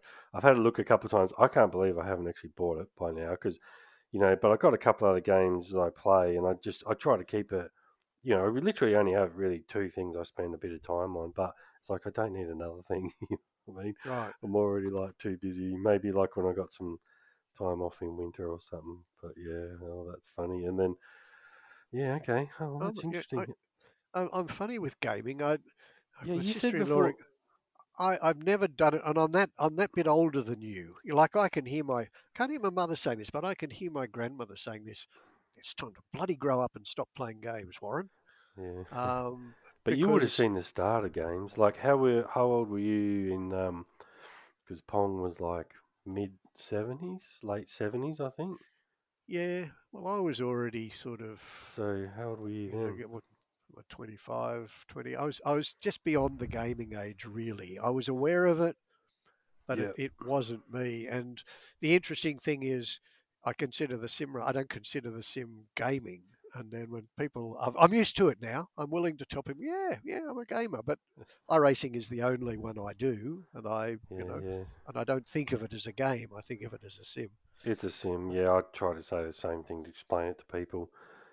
Yeah, yeah, that, I find that interesting because you don't really kind of fit the bill in a lot of ways. Oh, well. But no, there's heaps of old guys on there, don't get me wrong. But yeah, it's not typical, that's all. It's mostly younger guys, I think, up to... The, you can go and look at the demographics and all that kind of stuff.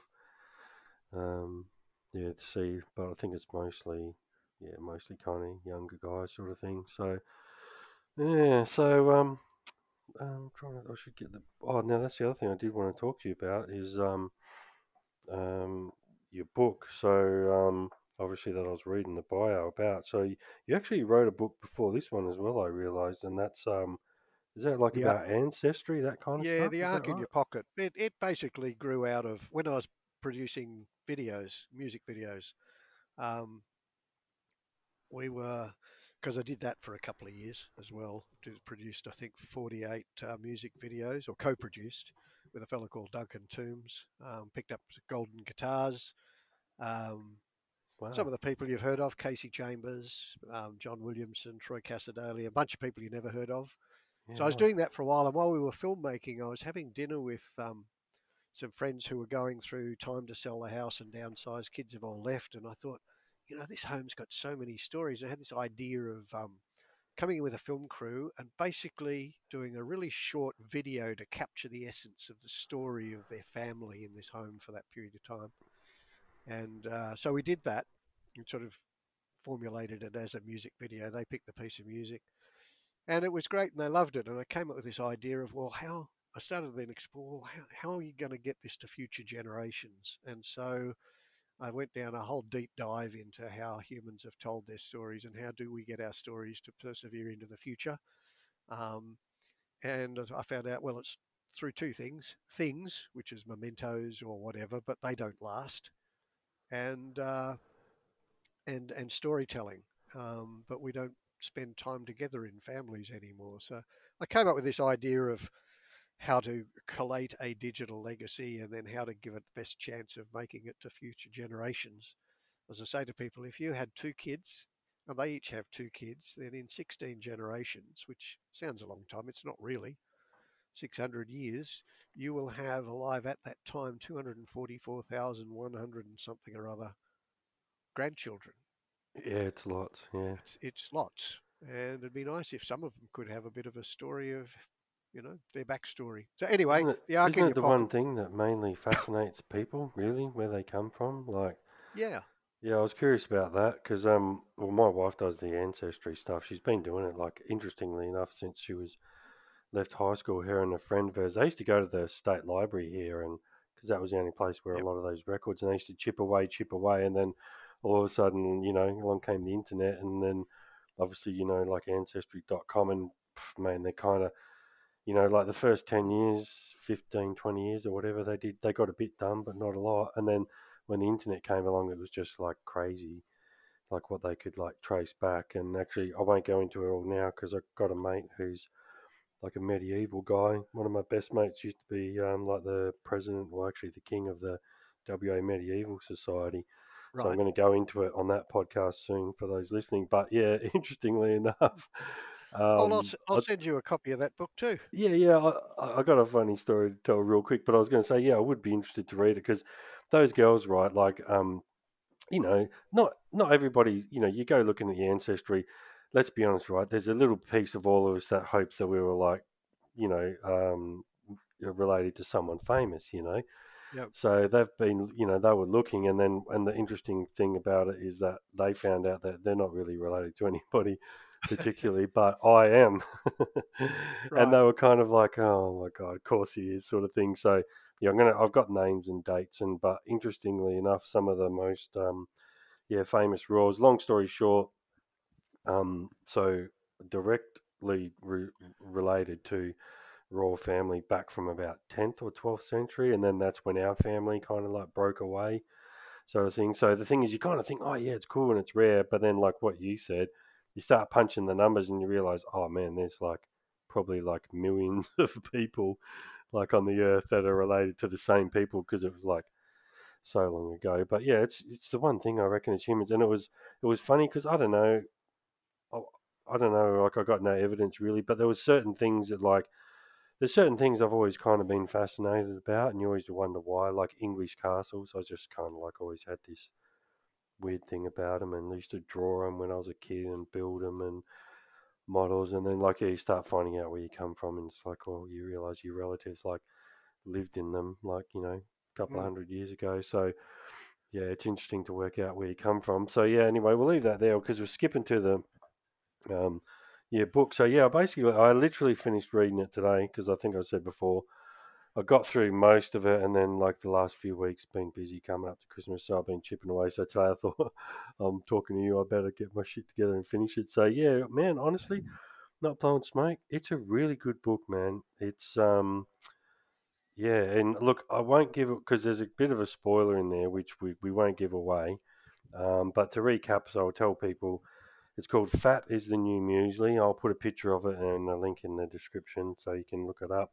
How I lost sixteen kilos in just eight weeks effortlessly and got a holiday in Sardinia. So, yeah, basically um, it's kind of like a bit of a weight loss book. But what I like about it is, um, and I'm just going to like skip through some of the chapter headings really quick for people, um because I would highly recommend this book for anybody who who was um you know reached middle age and was carrying a few extra kilos like me and all of us. And um so you sort of talk about um yeah in you know the start what you um the reasons those reasons I just said, getting fat, looking after ourselves. And then what I like about it is you get into the mind games, you know mastery made easy, small things, um and then, you know, um, the consciousness, you know, the holiday, the planning, um, you know, journey to the center of your psyche, uh, calories and health, planning and preparation, reading, measuring up. Um, and then you go into the actual, like, it's really cool because you've got the actual um, exact recipes and all that at the back. And, and you sort of go through it all. And what I like about it is it's like, man, there's a lot of diet books out there, and some of them are paleo and, you know, kinetics and Atkins and all this kind of stuff, even C S I R O. But I never really read one before that I reckon kind of just comes at it from a pure just numbers, science point point of view. And that's what I really like about this. And that's kind of, I got taught, I did rehab last year and I was lucky enough to get chosen for another program. And a lot of the, what you've got in here is very similar, and that was done by scientists, you know, um, in the university. And there's a couple of really cool things I like about it too. Um, the fact that you've left space in the book for people to write stuff down, mm-hmm. because one thing I've discovered over life, and I don't know what you think, but it's something, there's something to do with the human brain, right, and numbers and letters. And like, it's just simple science. Um, pretty sure it was University of New South Wales did a paper on it. If you write shit down, you're like, seventy percent um, better chance of actually achieving it than you, if you just tell yourself you're going to do it. So, yeah, I like that, that you've got that in there. And then you've got all the numbers, like, at the back as well, you know, how many, you know, stuffs, calories and, you know, and really, I mean, you're doing a bit of exercise, walking mainly. You can correct me if I'm wrong, but yeah, yeah. Mostly, I didn't start um, out didn't start out that way. I, no, I no, so you didn't, obviously. But I like the fact that it's not really like you're not going to the gym. You know, you're not doing like a lot of kind of hardcore stuff, because that is a lot of like, you know, what catches, you know, a lot of people up. So, yeah, um, man, I really liked it. And I'm definitely going to be given the, um, and look, I, I want you, it sort of answered two things, but I want to ask you about the book generally. How did that come about? How did you get into all that and just decide one day I'm going to write a book? And then the other thing is with the diet, like um, we won't give away all the recipes because they're in there, but um, I noticed there's kind of like, a few things you could probably say, like I noticed there's not a lot of pasta in there, there's not a lot of bread, and there's not a lot of sugar. Is that right? So that's actually two questions there. But yeah, if you want to sort of yeah, um, let, yeah explain to me a bit, bit about the book, how all that sort of came about and what yeah. the motivation was.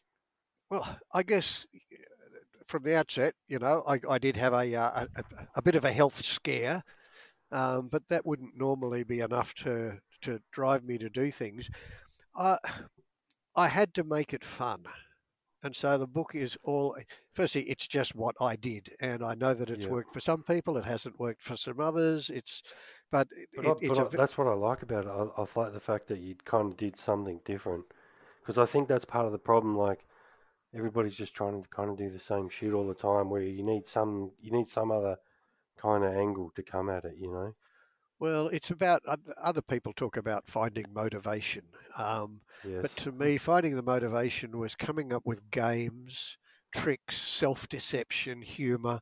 I was going back to some of my previous understandings and studying of how I think about mind and so on. And as, as you know, I've these days for my sins, I, I teach meditation. So I've been fascinated with mind yeah, for a very, that. very long time, um, particularly my mind. That's what I like about it, because that, look, the diet, and that's all part, that's the actual, the nuts and bolts of it. But, you know, most people don't even get to that point, because they don't have all that other mind stuff. And that's what I think you've done such a good job of in the book. Oh, cool. Well, I'm glad you uh, glad you enjoy it.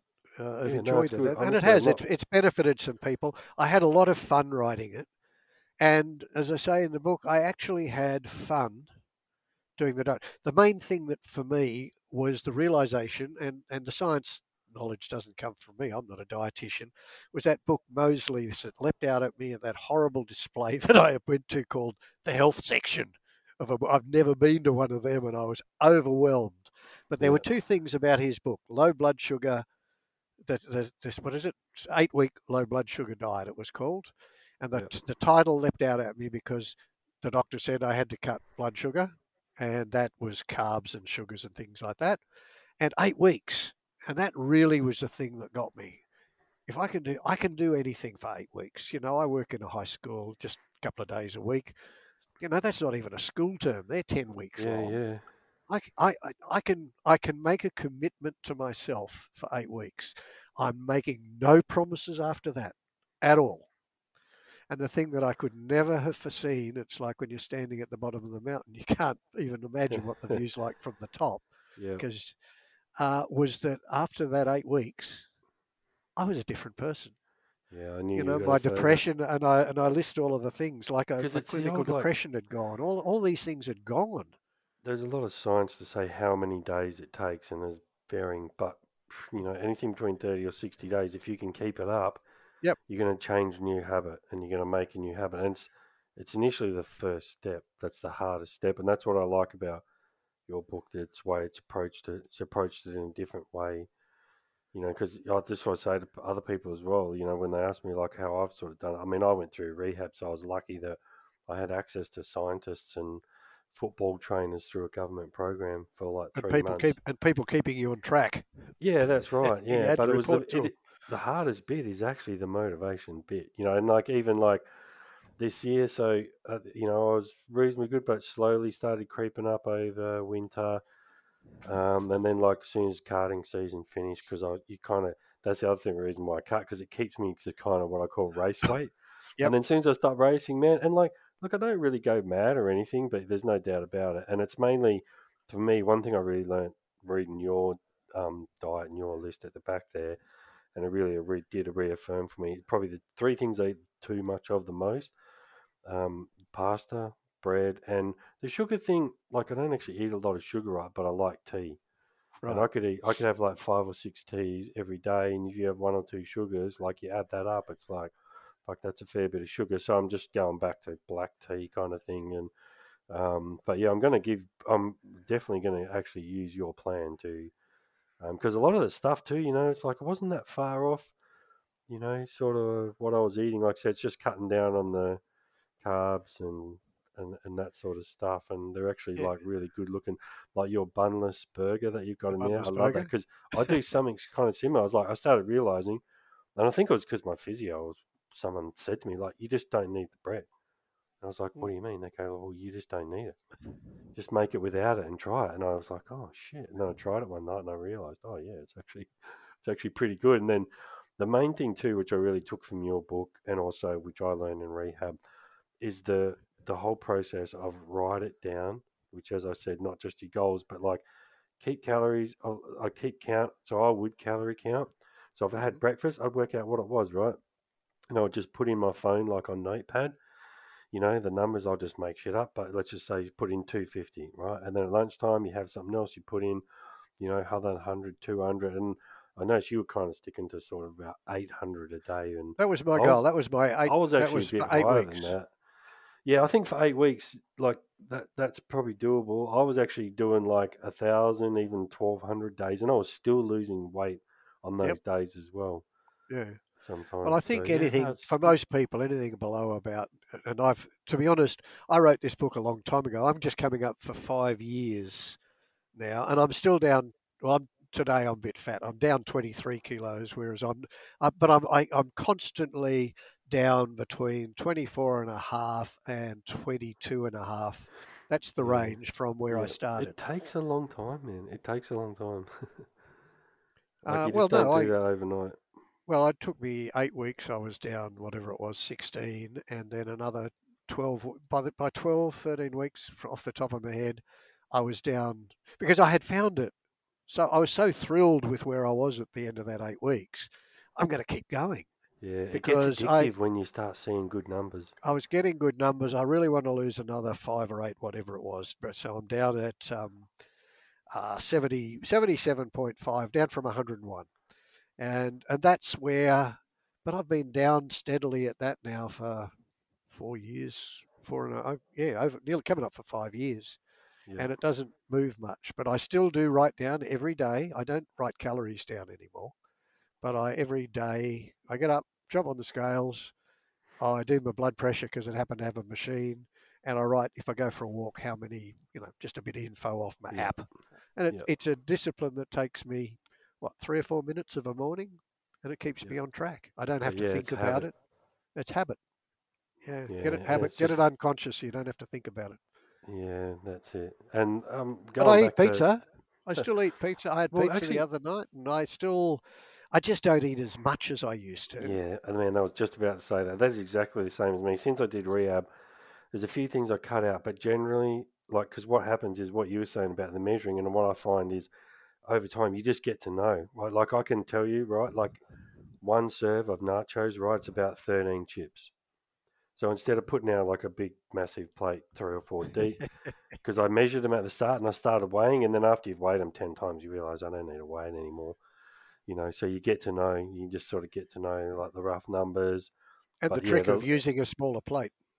Yeah, that too. And that's, and I haven't changed what I eat too much, to be honest. I have a bit, let's say twenty, thirty percent, but it's more just um, two things, measuring it and cutting down the, yeah, the portion size. So like even with pasta, you know, so, and even with curries, what I've, so what I've been starting to do with that, because I like my curries and pasta, so I've been making like um, riceless curries. Right. So just don't put the rice in. And instead yep. of the rice, like I'll put a bunch of frozen veggies in. You get the, the Asian frozen veg Yep. from the supermarket, and I'll just like nice. chuck them in. So it's like no rice and, and no pasta. And I don't do that all the time, but I'm just trying to slowly, because that's the other thing I'll tell people too, like, don't be too harsh on yourself in the first two or three years because I literally oh. reckon it literally takes that long. Hmm. Oh, and um, yeah, I'll, I'll ask you about the book real quick. So how did you just wake up one day and decide that you just thought you would write a book about all this? How did that come about? I guess I was, I suppose I was talking to people, some people, because people would notice I was, I'd lost my weight, because uh, I had finished the uh, that part of the program, the initial program. Um, maybe someone said you should. I don't know. Somebody, I, I, I, to be honest, I don't know. I mean, I had ball, written, I had, ballsy. I had written a book before, so it wasn't my first. Oh, book. okay, yeah, it wasn't your first book. Yeah, yeah. So I'm now an author. You see, my Not first, your first book was radio. Yeah. No. Um, How long did and it was and it was interesting, and I and I wanted to I wanted to get clear in my head because a lot of the things I talk about, the tricks and the games and the because there's lots of in fact my one of the themes of the book is small things done consistently at the right times and places create major results, and so oh, I wanted yeah. to capture well what were all these small things I did yeah. and what are the right times? What do I mean by the right times? You know, and so once I started to write it, I kind of enjoyed it. And as you'll notice, I've got lots of funny little cartoons and snippets yeah. and pop-outs and, all the you little know, it's, side stuff. It's, yeah. yeah, it's all a bit of an adventure. It's all fun. Honestly, man, like I said, it's really well done. And it's kind of like, I feel like it's layman's terms too, you know, but still with a, with a scientific kind of side to it. And look, you know, you don't make excuses either at some points, you know, that chapter or the bit about, yes, it's hard, you know, but it's really about making the start, and you've got the tricks in there to explain that. So, yeah, well, so we're getting close to probably two hours, so we probably should start wrapping it up. But one of the things I did um, want to ask you about as well, so when I first met you um, in Discord and Race Control, you based, one of the things that you sort of said to me that kind of intrigued me was you dropped the fact that because I always ask people, oh, you know, what do you do? G'day, mate. How you going? What do you do? And he said, oh, you teach um, meditation at the moment in a high school, and they're, they're fifteen-minute classes. And I was like, what the fuck? fifteen minutes, like, in a high school? Like, high school kids, fifteen minutes? Like, those things shouldn't really go together in a sentence. So, yeah, I'm keen to know a little bit more, man, about how you got into that and what's a fifteen-minute What's uh, a fifteen-minute meditation? Ther- therapy like? meditation session look like for high school kids, yeah. Yeah. Um, well, I, I first got into meditation. My father got me into it when I was way off the rails many thirty-something years ago. Uh, and it was sort of through, as it was in those days, more of a spiritual, religious type, contemplative practice type thing. Yeah, yeah, and rather than the mindfulness. That rather kind of than is. mindfulness and, and all of that. Yeah. But over time, um, I have become far more interested in short, and, and I'm interested in just this process of mind works. Uh, and I did a thing called N L P, Neuro-Linguistic Programming, that has mixed reputation depending on who you talk to. But been a wonderful thing that I did, and it has enhanced my uh, my understanding of, of how we shift states of consciousness and so on. And to my view, short-form meditation is very similar. Oh, actually, I'll tell the truth. It's identical to self-hypnosis. And I started out with hypnosis okay. when I was fifteen. And I heard somebody say recent, oh, a while ago, someone was asking a question, well, what's the difference between self-hypnosis and meditation? And somebody said, well, it's the purpose. And I thought about that for a long time. I said, nah, there's no difference. It's really creating a different, altered, focused, useful state. Shifting from a noisy clatter chatterbox yes. state to one that is more useful. And meditation is the skill of just being able to quietly focus on something. So meditation usually has a focal point.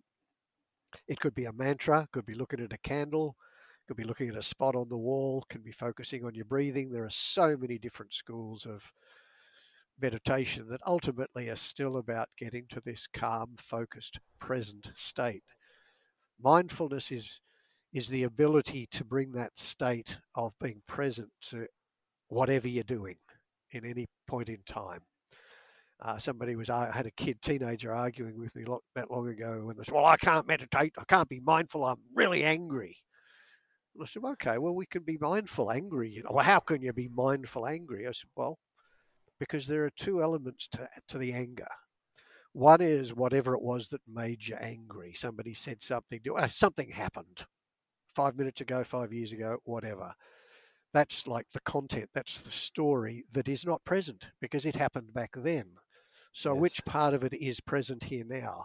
Well, my jaw's tight and my fists are clenched and I, I, I, I'm feeling and there's noise in my head. So good, let's just observe those things without the story. And it's amazing how quickly when we simply observe the clenched jaw, the tight shoulders, the whatever, and just be present with what's going on right now, because the story isn't present. And this applies to people who are anxious too, because that relates to future events. You know, depression anxiety. Anger relates to the past. Anxiety is about the future. Well, and sometimes it's really confusing. Well, what if what happened in the past happens again?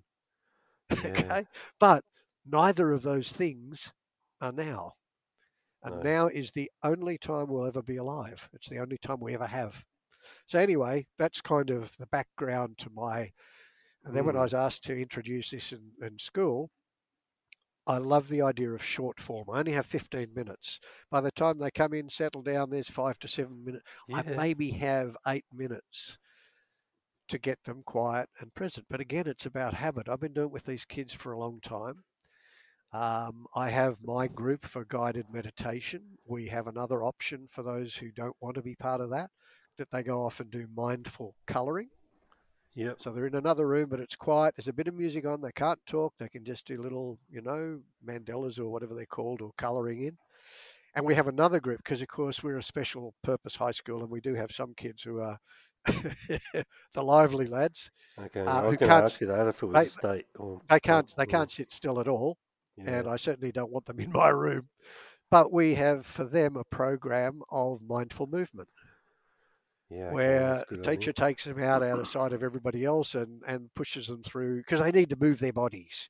Yeah. There'd be star jumps, push. And those kids love it, by the way. They love to move. So to me, you ask me to do star jumps and push-ups, that's punishment of the worst order. Yeah, but yeah. for them, Horses, it's courses. perfect. And again, the, the focus is on being aware of what's going on in their body as they're doing these things. So I have my short form meditation. I've trained them, and it's uh, that I have th three breaths is my induction to a meditation. The first breath is about a slow, because normally we don't breathe slow and comfortably anyway. We yep. you know breathe shallow and all that. Beautiful. So three slow.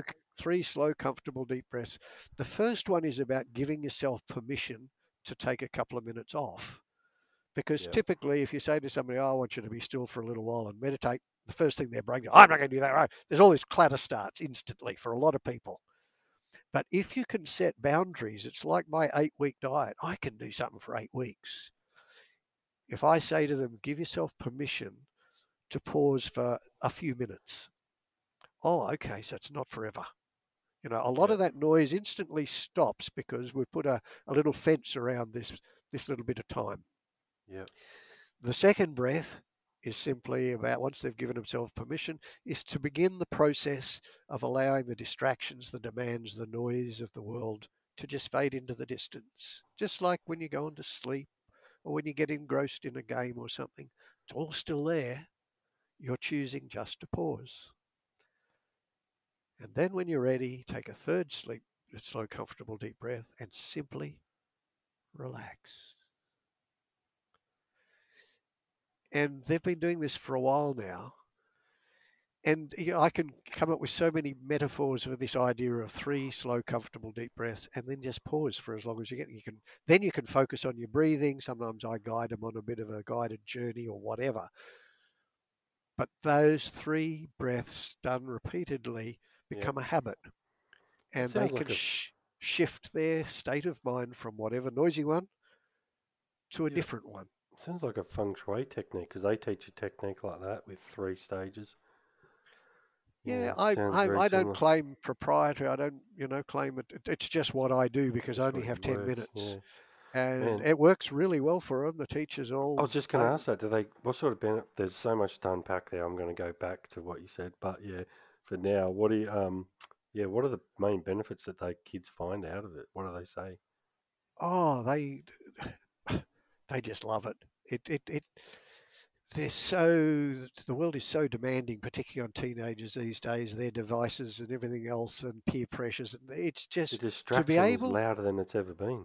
Yeah, to be able to simply pause. And as I point out to them, this is a skill. You, you don't need me for this. You can do this anytime, anywhere. If you want to ask somebody out on a date and you feel like your guts are about to throw up, take a couple of slow, deep breaths and just yeah. bring yourself back to your center. Or you're applying for a job, or I do it a lot with them just prior to exams, where because kids get themselves all worked up. And yeah. it's like just... take a couple of deep breaths and find your center, calm down. And uh, yeah, so it, it, it works really well for them. And, you know, they seem to like it. And, well, they oh, keep asking me to do it. I've been doing it six years now. So, yeah, I'm so glad to hear that there's places out there doing that. So I want to go back and unpack a bit of that. Um, so going back to your dad, right? Where did he get it from?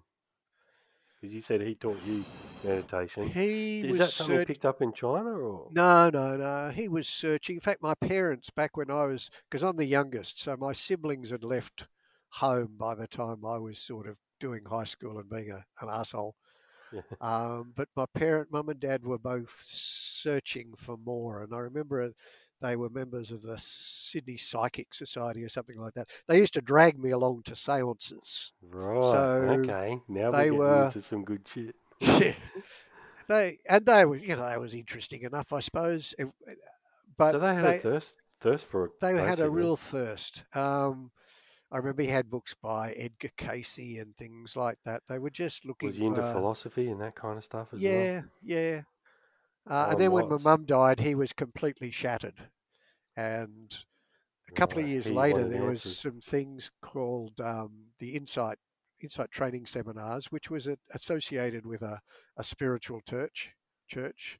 Uh, and he dragged me into the Insight Seminars, which, you know, I, those sorts of New Age personal growth programs aren't for everybody. People have their own opinions about them, but it transformed my life. I mean, I was, prior to that, I was a loose cannon. I had not handled my mother's death.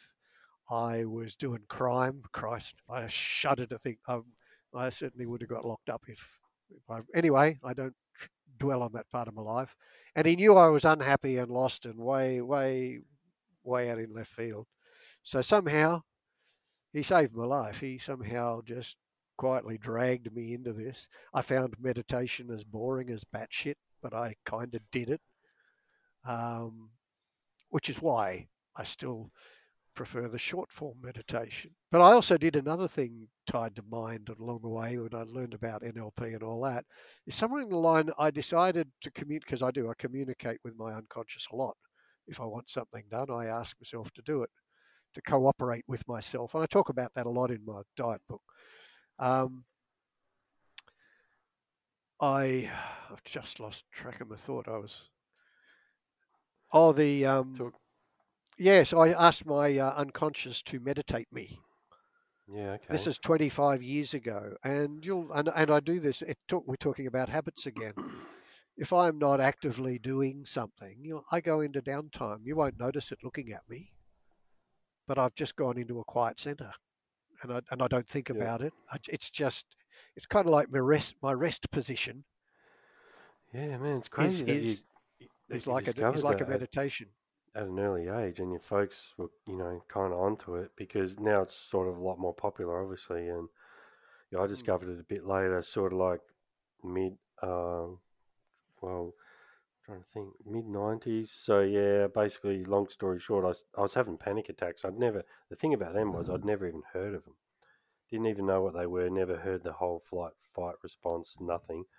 And then I ended up finding this lady who'd been to America and studied like all this. And, you know, I went through therapy, and it was pretty much a lot of it that was a bit different, but a lot of it was just that stuff that you were saying, you know, staying, realizing that our species is supposed to stay in the present. Not really supposed to worry about tomorrow or, you know, uh, yesterday and that kind of stuff, and be grateful, stay positive, all those kinds of things. And sounds, and, you know, combined with feng shui, and yeah, I do a lot of meditating. That was what I was going to ask you as well. So I, I, because I've been doing it since yeah mid nineties, and it's just become habit. And I break it down into a couple of parts. So sometimes when I just sit down and really like, and that's normally when there's no one else in the house. But then I have other short ones that I do, like these two-minute ones. Like I'll be, yep. I don't know, standing in line, or, you know, all sorts of stuff. And, yeah, like little sort of two-minute ones. And I found, like, the benefits from it are just like, I mean, honestly, I'll sum it up by without banging on by just saying, I reckon that's what's wrong with the human race, you know. And, um, yeah, so it's really interesting that you, you know, you we were around people that were kind of onto it um, from the start. And, and when... When you, you sort of quickly, I can't remember what you said, but you said something at the start about, yeah, other levels of, of consciousness and stuff like that. And, oh, yeah, when you were talking about um, self-hypnosis and meditation, how it's, you know, kind of the same thing. Is there, um, do you have an opinion on, like, other, you know, states or levels of consciousness? Like, because there's a couple of, like, let's go... fuck it, right? Let's dive deep, right? So mm. meditation's base level, right? Now there's some, you know, evidence to suggest that, you know, through that people can kind of have, um, you know, psychedelic type experiences achieved by breathing techniques. Now that's not hocus pocus, that's been done. Mm. Yeah. Um, but, you know, only a small amount of people maybe are kind of susceptible to that. The other thing is, I don't know how many podcasts and that you listen to, but especially over the last few years, the talk about psychedelics and other levels of consciousness has become quite popular, and there's a really good doco on Netflix um, called Change Your Mind. Now, quite short, it's only a few episodes, twenty or thirty minutes long, but that's got a lot of scientific um, backed evidence. So yes, as, as somebody who dabbles in meditation, I'm curious in two things, like, so what does your daily meditation routine sort of look like? And yeah, what are your thoughts about these, you know, are you sort of down on these other levels of consciousness? Do you have thoughts about that sort of stuff? I've had, particularly from where I first was dragged into it in a via a, a spiritual type church and approach, you know, I've had uplifted experiences and things like that. I don't know how to cat it because there aren't really words for stuff like that anyway. I have had psychedelic experiences, but that was had more to do with mushrooms and L S D.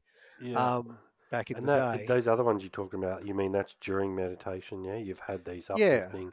Yeah, yeah, yeah okay. But they've they've been, you know, one of the things about meditation is that no two meditations are ever the same. No. Nor should they be. And in fact, you never if you think, oh, I really either. want to have one like the last one, I'm already putting, I'm already dragging myself into the future. I'm not being present. Yes. So it, it is what it is.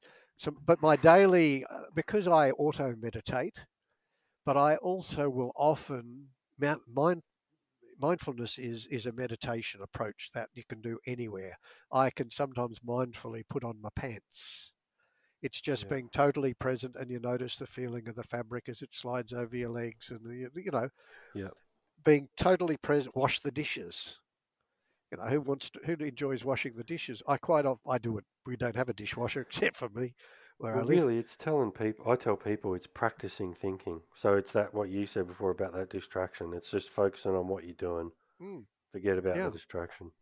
Yeah, and so I I I do mindful stuff as a habit. I, so I don't, I don't think about it anymore. You don't you know, do I've like doing it, sit down like in the deep chair and like in dark room for ten or twenty minutes. Very rarely. Let me ask very you this rarely. Thing. Those uplifting experiences that when you, that you said that you had meditating, what was oh, now that, that would have been more when I, that would have been more sitting in a, a, a longer form. Yeah. yeah okay. Taking, taking, taking longer. Interesting. Yep. Um, because it's about getting into a deeper level of, you know, so one way I kind of think of about it, it, it's a little like swimming on the surface of the ocean, and it's all choppy and everything else. But the minute you sink below the water, yeah, it becomes calm and still, and the deeper you go. And speaking of mind control, I don't know, I, I don't recommend you watch the whole thing on YouTube, but the world record for holding the breath underwater, I don't know if you've ever seen that on YouTube. It's it's alarming. It's twenty something, about twenty-six minutes. Yeah, I know. It's crazy. I mean, oh, I ran out of breath looking at that for after about yeah. thirty seconds. But that is fantastic. You know, yeah, well, control I really, of consciousness and mind. Because really, that's what it's about. And I found like, and I tell people as well, right, I wish I didn't have to do all this stuff, but it's just the way I was born, the, my genetic makeup, whatever you want to call it. And yeah, I've kind of had similar experiences, and I would say I can't really describe as uplifting. And actually, I want to ask you about psychedelics, but going back to the religious thing too, you know, that's like, I'm not really a big religious fan, and I'll actually like, I want to go deep now because I've got to know what you think about God and the universe. But, um, you know, I, I don't kind of necessarily agree with religions, but I tell people, like, I always argue actually for religions when that comes up, because I say to people, well, you know, it does give a lot of benefit. There's a lot of good in it. Um, you know, and look, if it gives some people hope, like, you know, is that necessarily like a bad thing, you know, kind of thing. So, um, and, and it was interesting for me because I, when I started sort of doing meditation and stuff like that, I realized, um, well, actually what we'll do is we'll jump to the psychedelics, because that, as somebody else who's tried it, I'm really interested to know, and I'll tell you my story real quick, right? So a long time ago, like early nineties, I sort of tried it. But it was kind of what mush, mushrooms say, but it was lost on the youth is the way I would describe it. um, but there were certain things that kind of happened that like you do, you don't remember a lot of it, but you do remember. But I basically just kind of put it down to sort of like hallucinations, really, you know, mm. Didn't really think too much, but, I, but it was pretty like, um, it wasn't how I thought it was going to be. I'll say that. It wasn't like, um, you know, all tripping and, I mean, it was, but it wasn't like all, you know, sort of loose. I felt like an overwhelming, like, sense of love, all that kind of stuff. I had, like, a strong impression that everything's connected. Um, and that's kind of what made me rethink, kind of made me rethink God. But, you know, a lot of it, like I said, you just kind of like, ah, you know, and it was a one-off. And then, you know, fast forward, like, thirty, forty years. And then, you know, particularly about ten years ago, a lot more talk coming out about, you know, psychedelic experiences. What is it? You know, and look, the million dollar question is, right, are you, is it really, you know, because the theories are your brain's an antenna, and certain chemical compounds and reactions are allowing you to access to parts of the world. And how I describe it to people is like, it's like dog whistle, right? We can't hear all the sounds that go on. Now, it's been proven as well, there's a whole heap of light frequencies that we just don't see, mm. right? It doesn't mean they're not there. Yep. Now, the other argument is, does it even matter whether it's real or not? Because if that's what you saw and that's what you experienced, right? And here's a perfect analogy. Say you're watching a A I video of Barack Obama, right? Mm. Well, it's actually real. It's not fake. People say, oh, it's fake. It's art. No, you're actually really watching an image of him talking. So the fact that that happens to you makes it real. So, like, does it even really matter?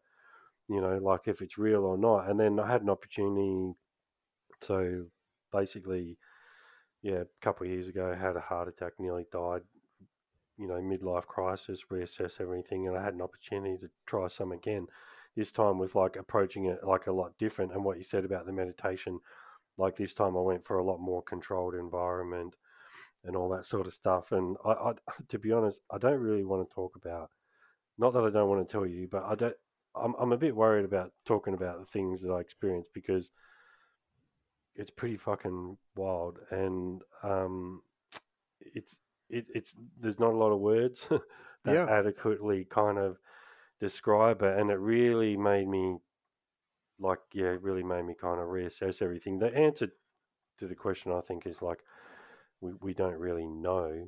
Um, but, like, you know, there was things as well, like, when I was sort of experiencing it, where I realized, like, oh, I've tasted this before. That's the way I describe it to people. And what I mean by that is, like, music. I realized, like, because, you know, like, say, like, music is a drug, right? Mm-hmm. And, like, all these good artists, you're musicians, right? Oh, you got, wrote a good song. Oh, where did it come from? Oh, I don't know. It just came to me. Mm-hmm. Right? Well, you know, like, and I'm the type of person, like, I'm strongly connected to music. Like, if you saw my Spotify hours, it would shock people. And, Um, but I always, like, man, I can listen to certain songs and cry. Like, I'm not too ashamed to say that. I don't think that happens to, like, normal or most people. So, yeah, that was a bit sort of long-winded, and I just wanted to put out there my experience. But, um, yeah, as someone who, who said you tried it, what do you think about, you know, all that? Well, my experience with psychedelics was back in the early nineteen seventies. So yeah. um, I don't really have any fresh recollection of that. What you say about um, you know, our reality and our experience and so on, you're quite right. In fact, the core thing of, I talked about neurolinguistic programming, is about modeling. I mean, there is the world, whatever that is, and through our very limited sensory system, we create a model of that in our heads that is our reality. The matrix. And, yeah, absolutely. We create our own matrix, and, and every one of them, every individual on the planet has a different model, a different matrix, a different reality in their head, partly because they've got different experiences. But, you know, a colorblind person doesn't have the same visual acuity as a as a as a as a non-colorblind person. Somebody who's deaf and lost some frequencies will have different limitations in that sensory channel. And so we have our individual reality, which is a very limited model of whatever the fuck is really out there. Yeah. And then we create another model of that called language to communicate. And so we strip it down even more to find words to endeavor to share our limited model of whatever the re- reality is. You know, I, I, I can look and lie on my back, as I sometimes do. I live in a beautiful part of the world, and look up and stare into the into the heavens. And I'm well aware that there's a whole lot more than me, and a whole lot more than I can comprehend. And I, I'm not a I'm not a, a, a God type person. I it's like the, the word u- I, I like the word universe. On. I like yeah. the word universe, because there's what it, I mean. I heard a kid talking in an interview just the other day that, you know, an annoying kid was talking about the issue of God, and was going on about, well, okay, so on the first day, God created da-da-da-da-da-da-da. And this little kid said, well, what did he do before that? um, you know, and, and, and similarly with space. Now, the astrophysicists might have answers for all of this sort of stuff, but okay, if there is an end to the universe, I don't know, a wall or a, or something. What's on the other side of it? These things that are so much bigger than our, and I think I used this little line because I only heard him say it recently. Um, Neil deGrasse Tyson, who's an American astrophysicist, yeah, and I he said this him, one, yeah. the wonderful thing he said recently. He said, "Well, the thing about it is that as the area of our knowledge grows, so too does the perimeter of our ignorance." And yeah, I love that, that recently, a whole yeah. lot. I love that. Yeah. So it's... I don't have any answers. No, I just um, look. No one know. Look, the bottom line is no one really knows. But I'm always interested to know people's opinions because it's the same thing with the whole other levels of consciousness. Like mm. we, we can't really prove it, you know, yet. Maybe someday we will. But I'm always interested to know. And look, some people couldn't care less, right? But it's one of those things. I I wish it didn't, right? But that shit fascinates me. And you know, I've seen enough and experienced enough to think it's the one thing that's, sorry to cut you off when you're talking there no, about the wall, no. I was going to say the one thing everyone does tend to agree on is the fact that this isn't it, you know, there's there's more to it than this, and what what this is is sort of like, yeah, and I'm sort of similar to you with the God thing. I, um, I because when I talk about God, I actually, it's funny, I, I actually, that's what I say, I say the universe. So I say, oh, the universe told me, or the universe mm. doesn't care, or, you know, and really what I'm kind of like saying, you know, is God. And I think that as humans, we're kind of, yeah, we're kind of evolving, I reckon, to a to a better level of understanding of like what's actually really going on. And, you know, I don't want to get stuck into religions, but, you know, um, I think a lot of them are just same clubs with different rules. And it's interesting how they all kind of have a one, you know, kind of story. But yeah, if you if you're interested in any of that kind of stuff, man, go, go on Netflix, because the other thing is I'm a science guy, right? So that's what I like about Neil deGrasse Tyson, right? Because don't worry, U A Ps and all this other shit that's going on, I would love to get caught up with that and believe in aliens, but unfortunately my rational scientific show me the evidence brain just doesn't kind of allow me. And when you do start getting a little bit carried away with some kind of theories, I always like to go listen to someone like Neil deGrasse, because he'll just bring you back to earth with like the facts and the, you know, this is what we do know and this is what we don't know. But even he, you know, even he'll say, he was on Rogan recently, and yeah, he'll even say on there, you know, that a lot of it we still don't know, and like we're learning a lot more. Um, hopefully eventually we'll get to a point.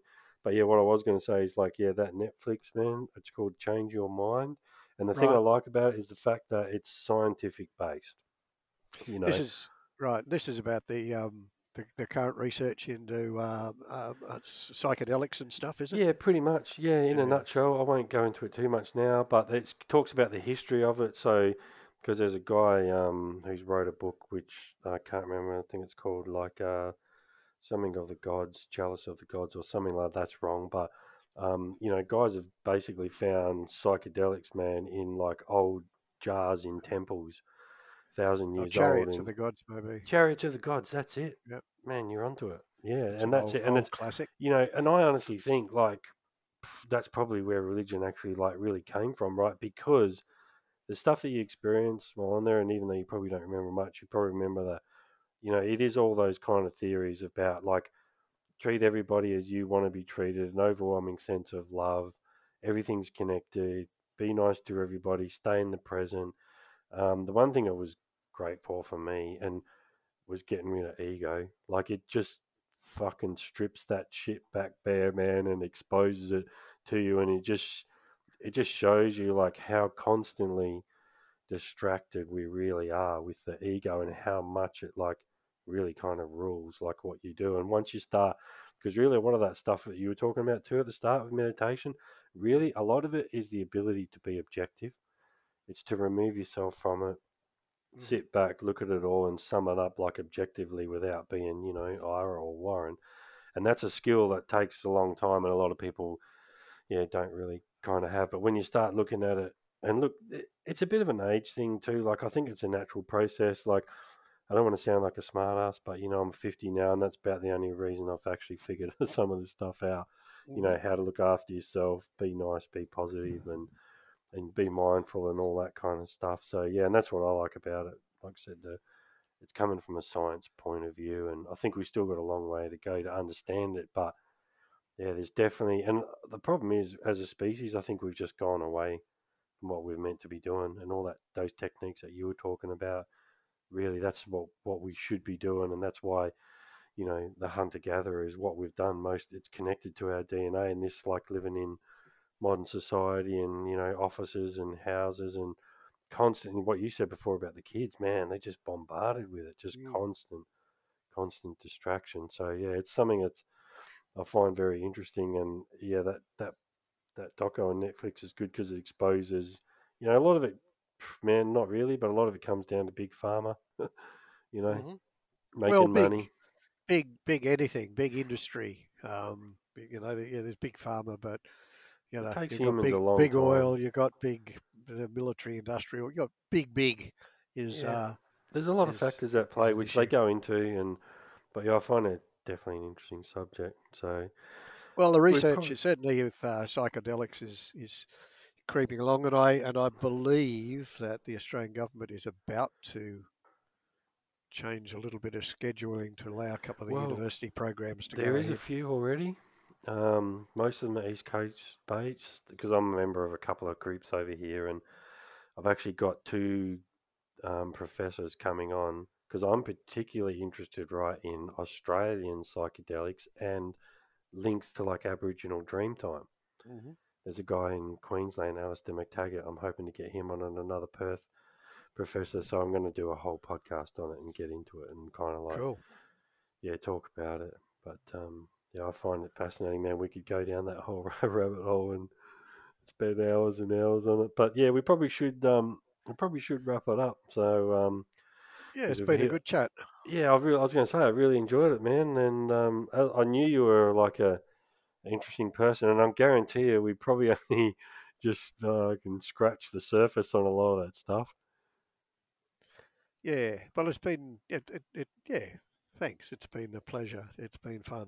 Um, well, it's easy to get caught up. Like I said, you know, you think you're not that interesting, but I'll guarantee you, like, you know, I'll get messages from people saying, oh, wow, man, that guy's had a, you've packed a fair bit of shit in, man, I'll give you that. And I, I got a lot of respect for, like, yeah, people that, you know, just constantly and, you know, get things done. And actually, two things I will kind of wrap up with, you know, what do you reckon, are there any regrets? Uh, what's the one thing you reckon you could give someone advice from your life experience? And the thing that we didn't really get onto as well is that may even relate to kids, because obviously you're a parent, you know, you got like uh, old growing up kids. Is there any advice you could kind of just like, what's your motto? What do you throw out there to the universe? It's actually interesting. The last day of term I was with the, with the kids, and sometimes because I'm the token old bloke at the school, so... sometimes I'll just have a, you know, ask me anything session with them.